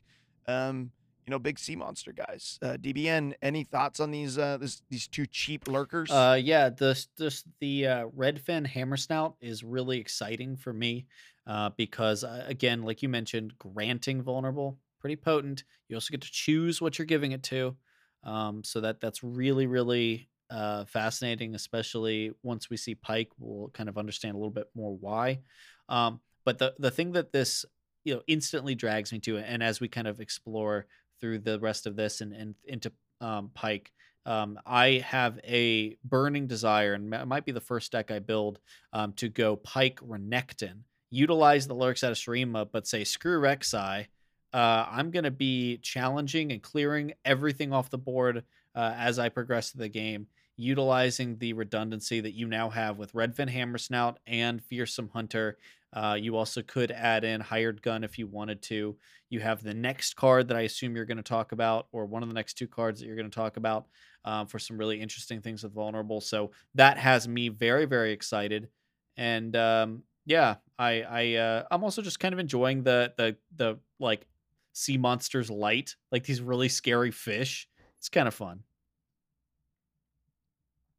Yeah. Any uh, any thought, Gibbles, on uh, on these two sharky guys here? Right with DBN about the first deck that I think I'd like to see this in is a let's main deck a bunch of vulnerable. Um, let's main deck a bunch of uh, just let's. I want to be very selective about the the attacks that I make and the um, the units that I choose to drag into combat and where they're used. I want to be able to tell my opponent where they're blocking and where they're putting their units into play. Um, I think this is a really great card against maybe even factions like Noxus, where they've got uh, high attack and low defense, uh, because a lot of the small units, even like um, this Redfin Hammer Snouter, even if you have a Sharkling that's gotten one lurk off, um, some of the very high reputation units have very low defense, and these will trade with those effectively. Um, I like that. Um, I think th- I Mhm. think these I think this is a good card. Um, I think this also curves out if you really do want to go in all in on the vulnerable, and you do end up going with that Shurima side of things. I do think this kind of combos into Merciless Hunter, um, where you can make sure that you're pretty much giving something vulnerable every single round. I think that's awesome. Yeah. So uh, love the Yeah. card, love the flexibility to it. I think this will get played in stuff outside of With Lurk too. You can run nine two drops that give vulnerable. That's Yep. wild. It's a lot of vulnerable. A lot of Is vulnerable. that counting No, spells? it's counting Rockhopper, Hired Gun, Redfin. Yeah. yeah. Yeah, there's And- a lot of vulnerable that can be. Well, I'm just simply talking about can do that units. I mean, that's the thing with vulnerable is like, yes, like exhaust is great, um, but you know, getting to drop, you know, a unit as well as Predator. getting. Well, that, I'm just saying, I said, I said just just two drops, but yes, of course, you, you Mhm. get even more redundancy when you start adding in those other things, which means that you don't have to run it all. You can kind of cut some of it as you go. So, yep, Yeah, great. Uh, Bloodbait, uh, one mana burst spell, Bilgewater, uh, common. Uh, it has lurk, so it's a spell with lurk, which is very interesting. And then it says one mana burst, create a snapjaw swarm on top of your deck, which of course is the Bilgewater two mana zero two with lurk. That says play. I start a free attack, so this is the card that lets you get your lurk off on your opponent's turn. Uh, uh, I love this. It's like guaranteeing lurk. It has lurk itself. It's guaranteeing lurk for your attack. It's a burst spell. You can do it before you attack to get that surprise lurk off. It's another tool in the toolbox of lurk for Bilgewater, which is where which is this is just continually reinforcing for me the fact that Bilgewater may be able to play lurk without having to go into Shurima if it doesn't want to. Um, you can just go all fishes. Um, and so blood, I don't have a whole lot to say about Bloodbait other than yeah, you probably put it in your deck if you're playing lurk because it's a great card. You're it's a, just a very good lurk card for you. I've pointed this out already, I think, uh, but uh, I- I'm particularly interested in seeing how Bloodbait factors in with Miss Fortune uh, and potentially like with Azir. Um, Gibby and I have been playing Mm. around for a long time with uh, Miss Fortune and Azir Beach Bonanza, uh, as as Gibby's uh, coined it. Um, and I think that generating free attacks, as we've seen with Azirelia, pretty darn good. Um, this isn't on the level that Blade Dance is, of course, but as a way to trigger uh, attacks for your uh, for those units um, and, and, For your and- lurk, and yeah. leveling up lurk faster. So I I'm I'm potentially interested in like a Miss Fortune uh, build with lurk um, as well. Mhm, So mhm. just really capitalizing on that i- is going to be really interesting to see where it goes. Which again, I feel like just boils right back down to what we've been talking about, which is we were so worried about, you know, will these things be super shoehorned into certain playstyles? They may be best, you know, with Rek'Sai Pyke, but I I am confident that there will be other ways to play one or both of the these these you know archetypes outside of just the the, the immediately apparent. Sure, absolutely. Gibbles, anything additional to add to Bloodbait? Bloodbait is interesting to me. Um, I think I made a pretty stark, I think, opinion last go around when we only had a couple cards that we were previewing about what I thought about Snapjaw Swarm, and I wasn't super impressed with the card. Bloodbait, the fact that they printed an extra spell around Snapjaw Swarm itself makes me kind of question my opinion on that, whether there's something that from a design space, Snapjaw Swarm is stronger than I think it's going to be. Um, so I'm holding my breath to before I make any further opinions. Uh, on whether Snapjaw Swarm. I think Bloodbait is definitely it's it's very clearly going to be tied to how good Snapjaw Swarm is whether this card gets played because you inevitably are going to see it in your hand because it's going to be creating that Snapjaw Swarm on the top of your deck. Um, so depending on how that good that card is, is how good this card is going to be. So I Sure. hold my opinion until I see how effective Snapjaw Swarm is when it's played or just being played in the deck. So uh, I'll hold my opinion. Ripper's Bay, Bilgewater, one mana landmark with Lurk. When allies attack, discard the top card of your deck if it doesn't have Lurk. Another thing in the toolbox of the Lurk package for Bilgewater, I like it. I think this landmark is really fun. Uh, I think it's so cool. It actually could lend itself to be playing partial Lurk, partial Deep, because it's actually not a bad Deep tool. Um, because you could actually throw it into Deep deck without playing Lurk and just say, every time I attack, I burn an, I burn a card um, that's going to just propel me towards deep very quickly. There's maybe better versions of that with toss, like this could discard your Nautilus and stuff. Um, but I think it's I think it's a cool card. I'm really glad they printed this one, and Ripper's Bay uh, is definitely something I want to experiment with uh, with the Bilgewater Lurk stuff. Uh, DBN, you uh, any thoughts on Ripper's Bay beyond that? It's a kind of a basic card, but I think it's interesting. The Yeah, I, I don't know yet if uh, this is worth the board slot, if this is worth the mana, um, just to really ensure that you hit lurk every turn. I think it'll depend on truly how much lurk you have in the deck. This might be necessary if you're running um, Bilgewater lurk with nothing like no Shurima. But um, if you're running Yeah. it with Shurima, I don't think this gets this makes the cut. I think that um, one of the more interesting things for me, although I highly doubt it'll be usable, is this this notably says discard, not toss, right? So I believe that this would trigger discarded cards like Flame Chomper and uh, Survival Skills and Jury Rig and Vision. Um, pretty sure. Sounds right. So that's that's something that I think uh, got too. me kind of excited from a really uh, big big picture kind of like weird ideas perspective. Yeah.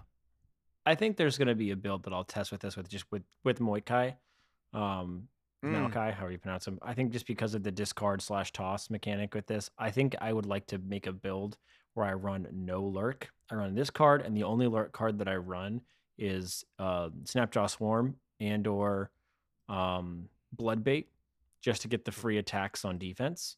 Um, if I if I am able to do that, um, and then by running no lurk, you guarantee that this discards something. Um, which unfortunately won't help you with Maokai because Maokai is specifically creatures die or Yeah. toss. or toss. Oh, I It's was thinking toss. but toss with or deep it discard. would So work. with deep, With deep, it would work. Yeah, Yeah. So it I would don't know. propel you towards deep. There's there's there's probably an outside build here. There's probably some creative space in this. I think it is a really cool design. I just don't know where it's going to go. not every card has to be Sure. a, a bonkers card, you know. The list. This is a card that's gotten some talk. Zero mana, slow, Bilgewater card.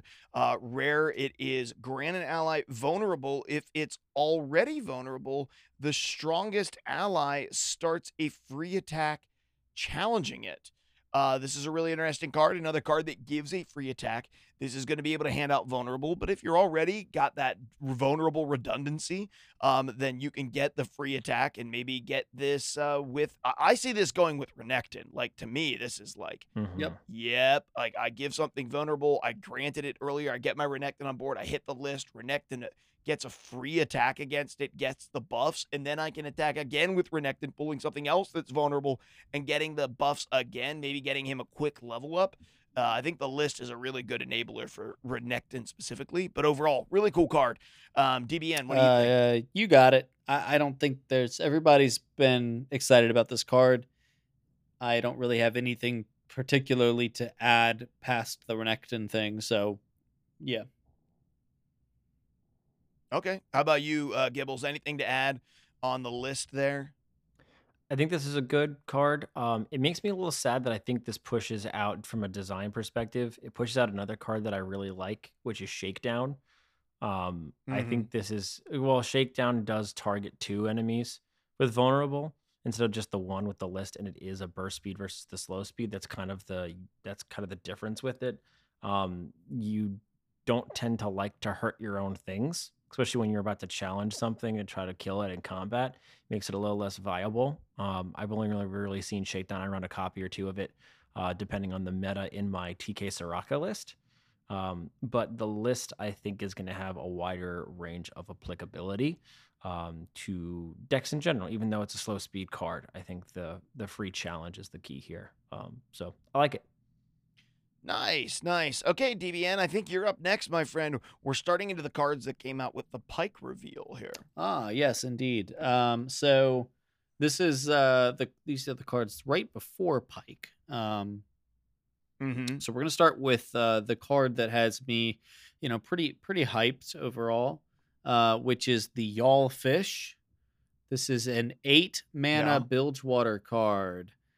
It has lurk. It's a lurker. It has two attack and seven defense. Um, so obviously with lurk, hopefully by turn eight you've done it a couple times at least. Um, but its effect is play. Each lurker ally strikes a random enemy. Oh my gosh. This is Yeah, this is this really is the this is what I've been asking for for 8 through 10 drops for months and months is to have big expensive ass finishers actually do something on the board whether it's for your side or your opponent's side and not just be a slow stat block. Like you need to do something that like big and impactful instantly not delayed value instantly. And Jaull-fish of course uh needless to say i think we're all i think i think that uh we're gonna have to pour some out for poor old riptide rex uh because uh big brother Jaull-fish uh yeah he, he's getting the spotlight here. Uh, oh i i don't it's so self-explanatory it's it's i don't have anything to say about it. Like we all know how this is intended to be played we all know what it can do in the right situations and i think that even in a worst case scenario when you have no other lurker allies if your eight drop comes down and the first thing it does is ice an enemy unit i still you can't complain yeah, so often it's going to come down and clear most of your enemy's board, if not your entire Yeah. enemy's board. The only thing I can say about this card is there is slightly more of a telegraph, I think. I mean, I mean, if you yeah, like- like you just mentioned, DBN, if you play this and you have no other allies, lurker allies on board, it's gonna have a muted effect. It'll still have an effect, but it'll have a muted effect. But when you see your opponent stack a bunch of lurks on turn seven and Mhm. maybe skip a block, you're in for trouble. Like this is you're there's not going to be a lot you can do about it unless you have already banked mana. Like this is the kind of card where you're on 7 and if you have already attacked and spent some mana trying to get get something through and now you just see after post post uh post attack they just drop lurker lurker lurker lurker you know what's going on and there's not much you can do yeah about this it. is going to be gonna say- uh, this is going to be that card that actually bilgewater says you have to respect uh my deck and you have to hold your right of negation. You have to hold your deny because if this comes down and you don't have it you lose the game. Um which is something that with bilgewater like a lot of their you know a lot of their spells and stuff even when they go and splash in other factions tend to be a little pricey you know three cost uh and up especially removal stuff um which means it can be really hard to leverage that into actually getting you know kills off the stuff. It gets negated pretty often. There was never a big thing that needed to be negated in bilgewater and now Jaull-fish is basically going to say oh i'm playing lurk therefore you always have to hold one of your negation cards for forever Mm-hmm. So, so here's my question though around this card, which is relevant: is does this is this going to work on board like Riptide Rex's ability, where it summons four or five or however many no um attack or uh, affect symbols, or is it literally just going to be one icon, icon. that says your ally because if you icon? look at the skill, it And says each lurker ally strikes a random enemy. So it'll resolve as like a big long thing, but it is but it's one, ability. but you can deny it. Okay, I mean that, that it's not a huge difference, but it does make deny. What I think will be interesting is whether it shows the arrows of what's hitting what. Um, it, ha- it w- Mhm. would well, have not to, necessarily. because the eye, well, the eye, the eye, even on random effects, the eye shows how it resolves. Because isn't doesn't doesn't Once Yes. you commit to it, yeah. doesn't Rex doesn't Rex they say the same thing Well, about Rex's things, strike a random yeah, enemy and, with- it, and and it and the eye shows well, when they all pop up because they're all individual. If you hover over Frenzy Feast and you have seven units on board, it's going to be a giant maze. It's it's going to be like one of those uh like you know high school quizzes where you have to draw the line from one thing to the matching thing, and then at the end it's just a giant freaking uh you know bunch of lines everywhere. It's a maze. you know, it's a maze. Yeah, so I mean I, that'll be it will be. that'll be bit. interesting to see. Will be a Uh.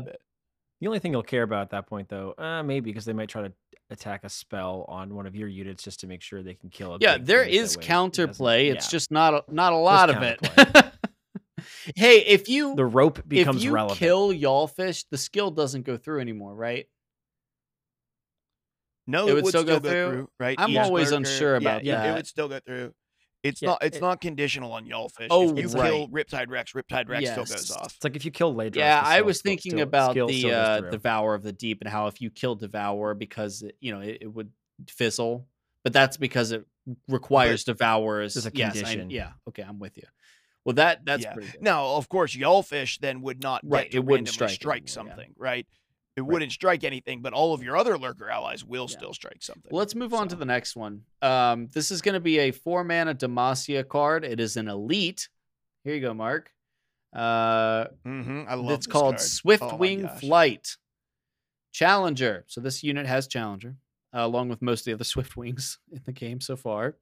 Uh, it has three Mhm. attack and two defense, so a little understated for four. It says play, create a Fleet Feather Tracker, Blinding Assault, or Silverwing Vanguard in hand. Okay, so Fleet Feather Tracker is the one mana two one that when you play a unit, it gets Challenger. Uh, Blinding Assault will Yep. is the two mana slow speed spell, I think, uh, that summons uh, Yep, Valor, which is the Scout Mhm. two one with Challenger, and then Silverwing Vanguard is the four mana two one that creates a copy two one. So basically, you get to create birds, With the challenge. all the birds uh, that that challenge things, right? But then its attack says, give each uh, give other challenging allies plus one plus one this round. That's an attack thing. So once Swiftwing Flight attacks, other units that you have that are challenging people will get plus one plus one for the round. Dang, Mark, Elite Man, get in there. Yeah, I. The, what this does to elites is it gives it a lot of versatility. Um, now, granted, you're going to get all challenger stuff, but if you only have one spare mana, use the one. If you have two and you can afford to get the scout, get the two. If you have two spell mana, you can you can get it with the two. If you don't have any of that, but you're going to have four mana next round, grab a couple of two ones. If you're if you're on turn eight, you can drop this and get two when you attack two three twos with challenger, three three twos with challenger. Um, I I like this card a lot. It is hard to find a spot inside of elite decks, but anything that's going to lend you some versatility and some ability to make choices is always really strong um, in uh, in in LOR. And so I like. Granted, all of your choices are similar. They're all two ones that get challenger, right? Sure. All of them.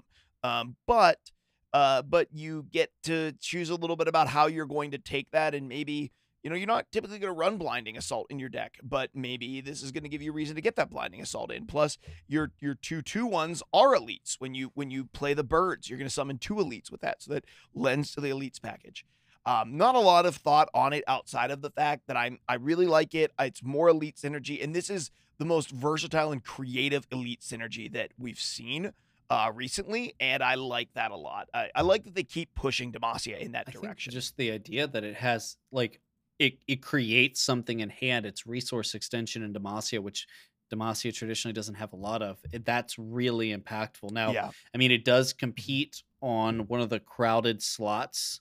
So it competes with Grizzled Ranger and Scouts. It competes with Bannermen and Elites.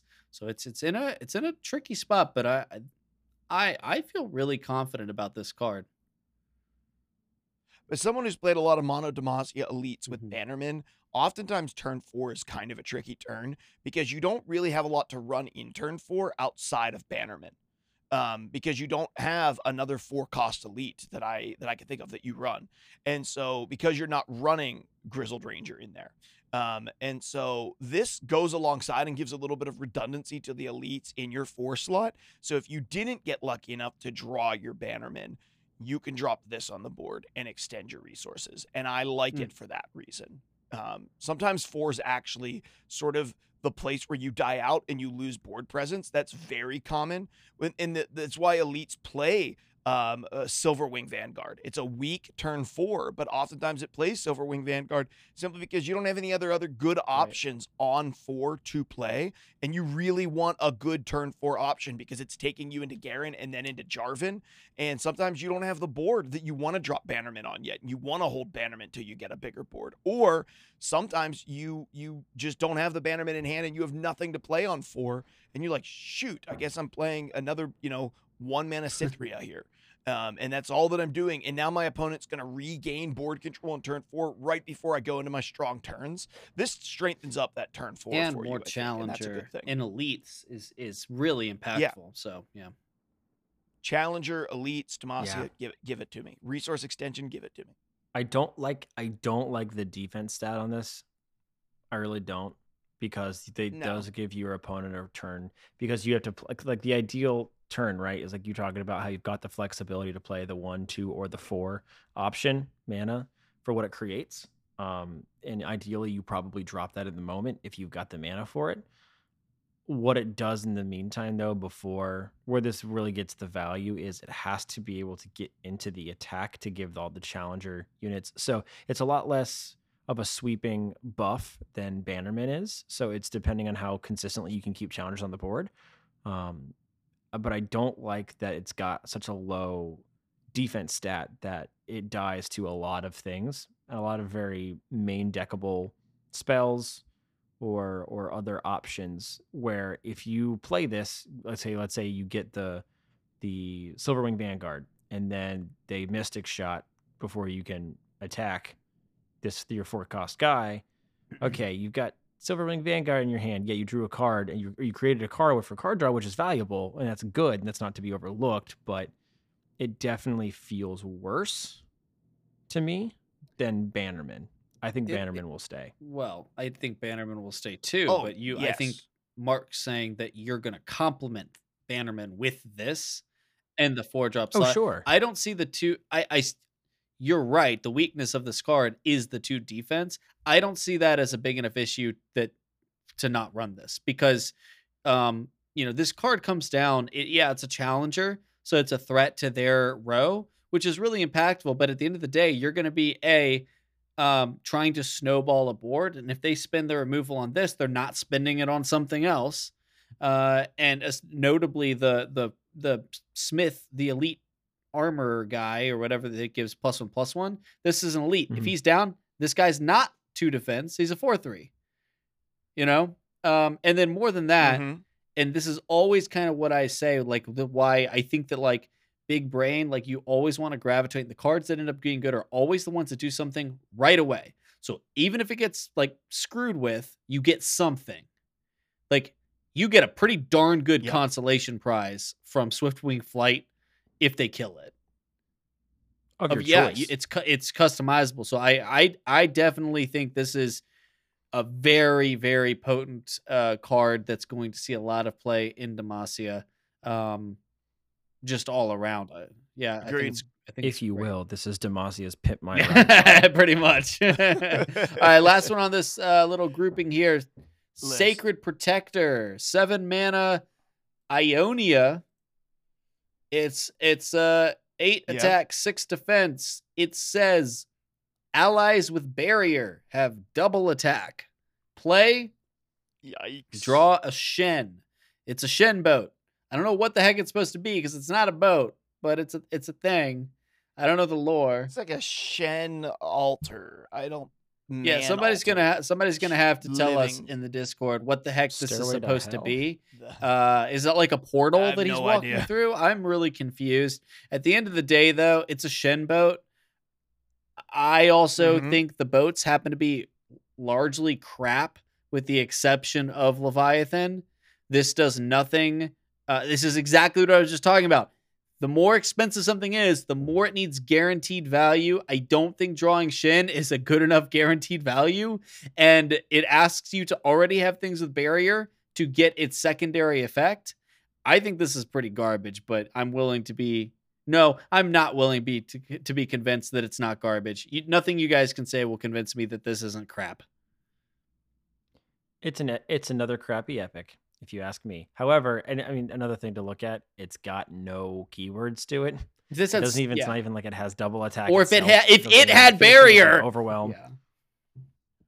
yeah like uh, i just don't understand why this doesn't have any keywords to it because barriers hard Ionia is not allowed to have Um, good expensive cards. That's what I've determined. I like what they did recently with mina swift What? It's a nine drop. I think that It's- was it's- good. It's so yeah but and it's all it does is recall. If it killed things, it'd be different. I'll say this: this is a seven mana way to get a card that you never want on seven mana. Yeah. There you go. Next, there you have it, folks. Uh, real somebody- real quick good to good to know though i'm glad it's bad because if it was any better then i would start worrying that i'm going to see fiora shen again and i really really really Nah, don't want to see this would never. Shen. This wouldn't even Here's get. a- it would. This would need to be five mana if it was going to get played uh, in Fjord. Yeah. Here's a bad way to get a card that you never want to play after you've Yeah. played this card. Um, I think this is bad. I mean, Shen is never a, a staple. Shen is always a support card. It literally has support. There's never a point that you want to tutor for Shen. There's times you want to tutor for the only tutor card that we even get that you want to tutor for at that late in the game is so far has been tutoring for uh your uh Swain because Swain and Leviathan combo together so well. You can do it at the end of the round. It's very strong. This is This should say summon tier. Shen. uh yes. uh, Agree. And then it would give it double attack as Shen Yeah, barrier. cool. well do you guys want to move on to something that's not so crap Yes. Yes, let's let's move on. And guys, this is going to be our last set of the cards. We're actually going to push some of the, this. This episode's already like two hours, over two hours long. So we're going to push the last three set of cards into next week when we get a chance to talk about. It. If you But guys play it at like 1.25 speed, then it won't be 2 hours Uh-huh. long. Solutions. yes, yes, that's true. There's there's solutions. opinions on throttle but it is after midnight and I still have to edit all of this. So, uh, Gibbles and Bits, why don't you take us through uh, this la- this last set of cards we're going to talk about tonight? It's a very exciting set.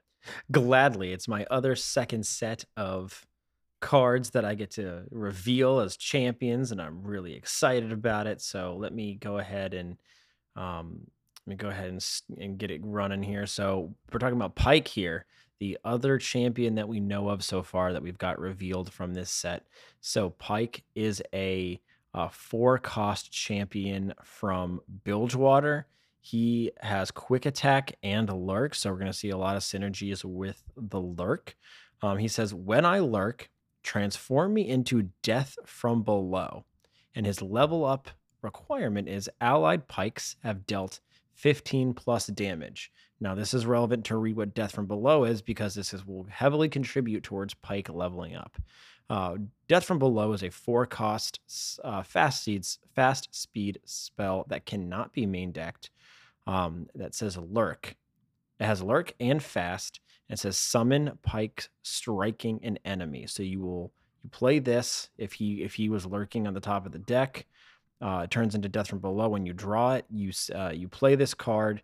Pyke appears on the board, striking an enemy, and then Pyke now stays around on the board, um, which is which is great. So you got an effect off kind of suddenly, and now Pyke is sitting on your board. Pyke's level up. He becomes a four cost, three, four, still with quick attack and still with lurk. And he says, When I lurk, transform me into death from below. So he maintains that ability, but he gains the ability of when I kill an enemy, I strike the weakest enemy. So his ability uh, of killing and striking starts to chain. This is very interesting. I don't think we've seen a um, a champion have this kind of unique and sudden uh, impact um, before, uh, at least not in this way. So, Yeah. um, what do you think, Mark? What do you think? Do you think Pyke will oh be as impactful as as as this appears? Yes. Yeah. Yeah. I, th- I think Pyke is pretty bonkers. Um, I think that his his being leveled up, um, I don't think it's super hard to get him leveled up. Um, allied Pykes have dealt 15 plus damage. Once you start chaining him a little bit, um, I think that you will be able to get him leveled up. I think you'll be able to end the game. He's really interesting. He's almost like a control E sort of champion. Um, but you, th- his spell is so cool. It's so cool that you transform him into a fast spell that you could throw out in the middle of your attack if you wanted to, or you could throw it out ahead of time, or you could throw it out in response to your opponent. He's like, he's like a, he's just so cool. And the spell gets lurked too. So he powers up and he has first strike. Like, are you, there's, uh, there's so much about him that's like, I actually had to read him multiple times and then I still couldn't figure it out. And then I had to watch the video like how the heck does this thing work with like do you lose your Pykes you know you summon them with death from below i i just think i i overall just looked at this and i was like man this is so creative and so fun and it's like man Pyke is coming up out of the depths and grabbing you and dragging you down and targeting the thing and, and he's ah just it's cool it's cool i just like him a lot in the fact that he's cool, he might be one of the most flavorful champions in Bilgewater, in my opinion, in terms of the way his mechanic works. And I didn't even play LOL when he was when he existed, so I don't know much about him at LOL. I know he's an assassin in LOL, and this fits. I know he deals with you know deep water in LOL, and that fits. Super cool. L- a lo- love Pyke, and I'm really interested in playing around with him uh, in a Bilgewater lurk deck for sure. How about you, I- DBN? Oh, I'm sorry. Go ahead. I just I love it. I loved the voice line, right? And his the the, the kind of the, the guttural kind of deepness of his voice. You talked about thematic, and it sounds awesome. I am going to get used to hearing his voice lines. But yeah, DBN, what do you think about the card? Um, I mean, it's good. It's good. Uh He doesn't sound so enthused. I'm thinking he thinks it's too good. I I thi- I, I think that's my prediction as uh, well. Yeah. Hmm. Well, it, it can be it's going to necessitate an environment which has removal. Um, because if Pyke's out and you strike anything, um, once he's leveled, a chain reaction, you lose the game.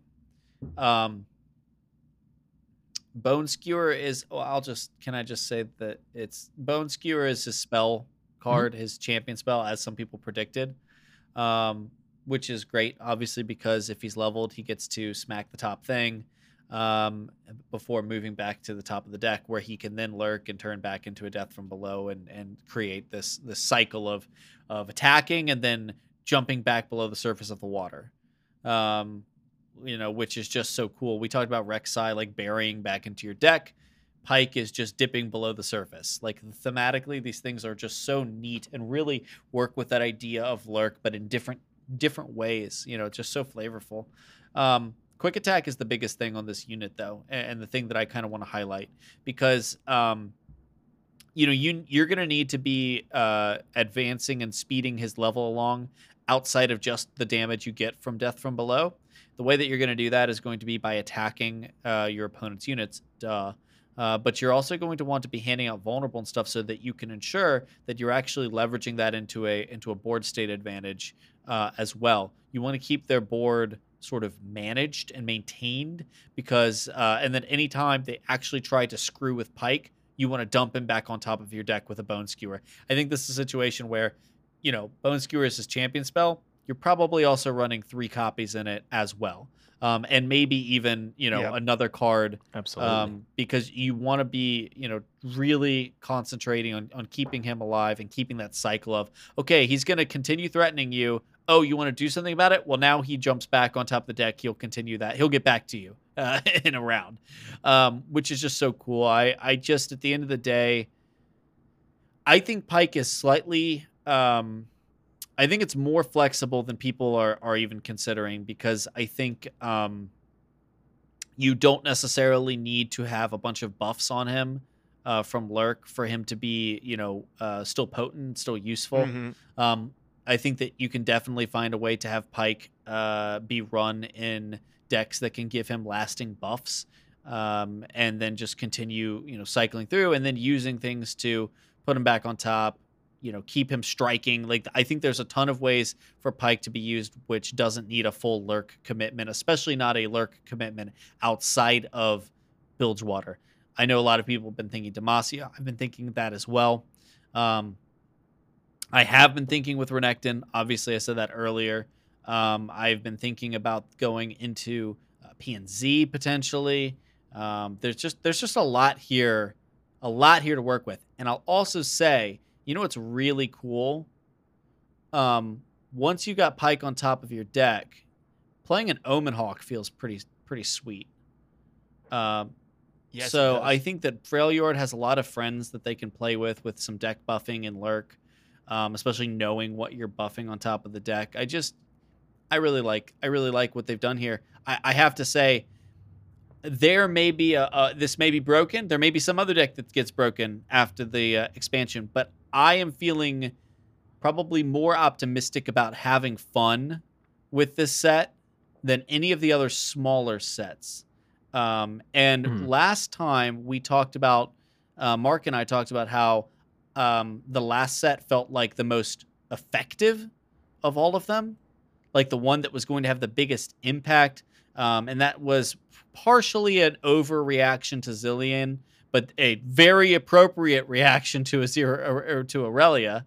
Um, but I, I definitely Yeah. feel like this is going to be the small expansion that is going to have the most positive and, and flexible and enjoyable impact on the game from a deck building and from a, a customize customization perspective. Um, so I just cannot freaking wait. yeah, I Yeah. think I can. I think I can agree with that as well. Yeah, I think I think a lot of what we're seeing in this little um, in this expansion is almost feels like a gateway. Um, just and I think it's part of the nature of predict um, or some of these deck manipulation tools and whatnot that we're seeing. I think this feels a lot like a gateway of creativity um, that is just going to be uh, really healthy for the game. Um, and I'm excited to see. Let's and not not to jump too far away from Pyke before I kind of spit out some other thoughts.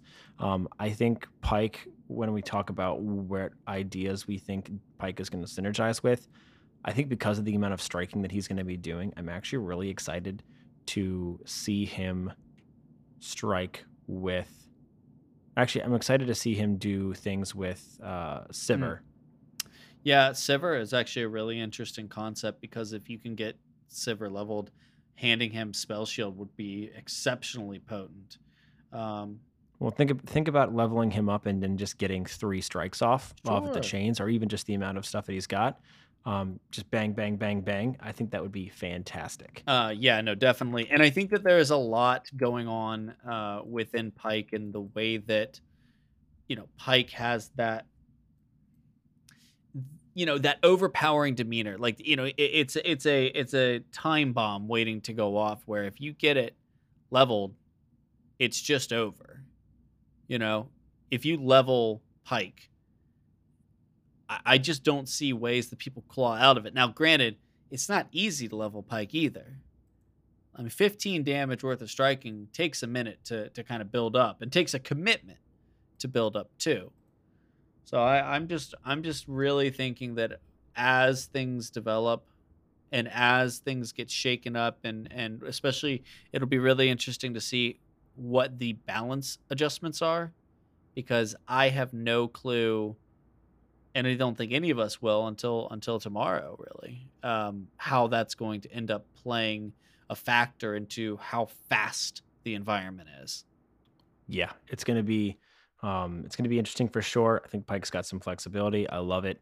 Um, yeah, I think that's uh that's, that's a good wrap to to where we think Pyke is going to be until we see all the last of Echo. Okay, guys, that's going to do it for this episode. And it was an absolute long episode, but we got a chance to look at a lot of the new cards. Um, be sure to come back next week and check things out. We're going to dive into a couple of cards we didn't get a chance to get to this week, and we're going to dive into Echo and hopefully all of the balance changes that are coming up. We'll see you guys in Runeterra real soon, and be sure to come back again next week. Thanks for listening to Legends Cast. This episode was brought to you by listeners like you. Don't forget to join our Discord community and support us by leaving us a rating and review wherever it is that you listen to podcasts. A special thanks goes out to all of our Patreon supporters over at patreon.com slash legendscast.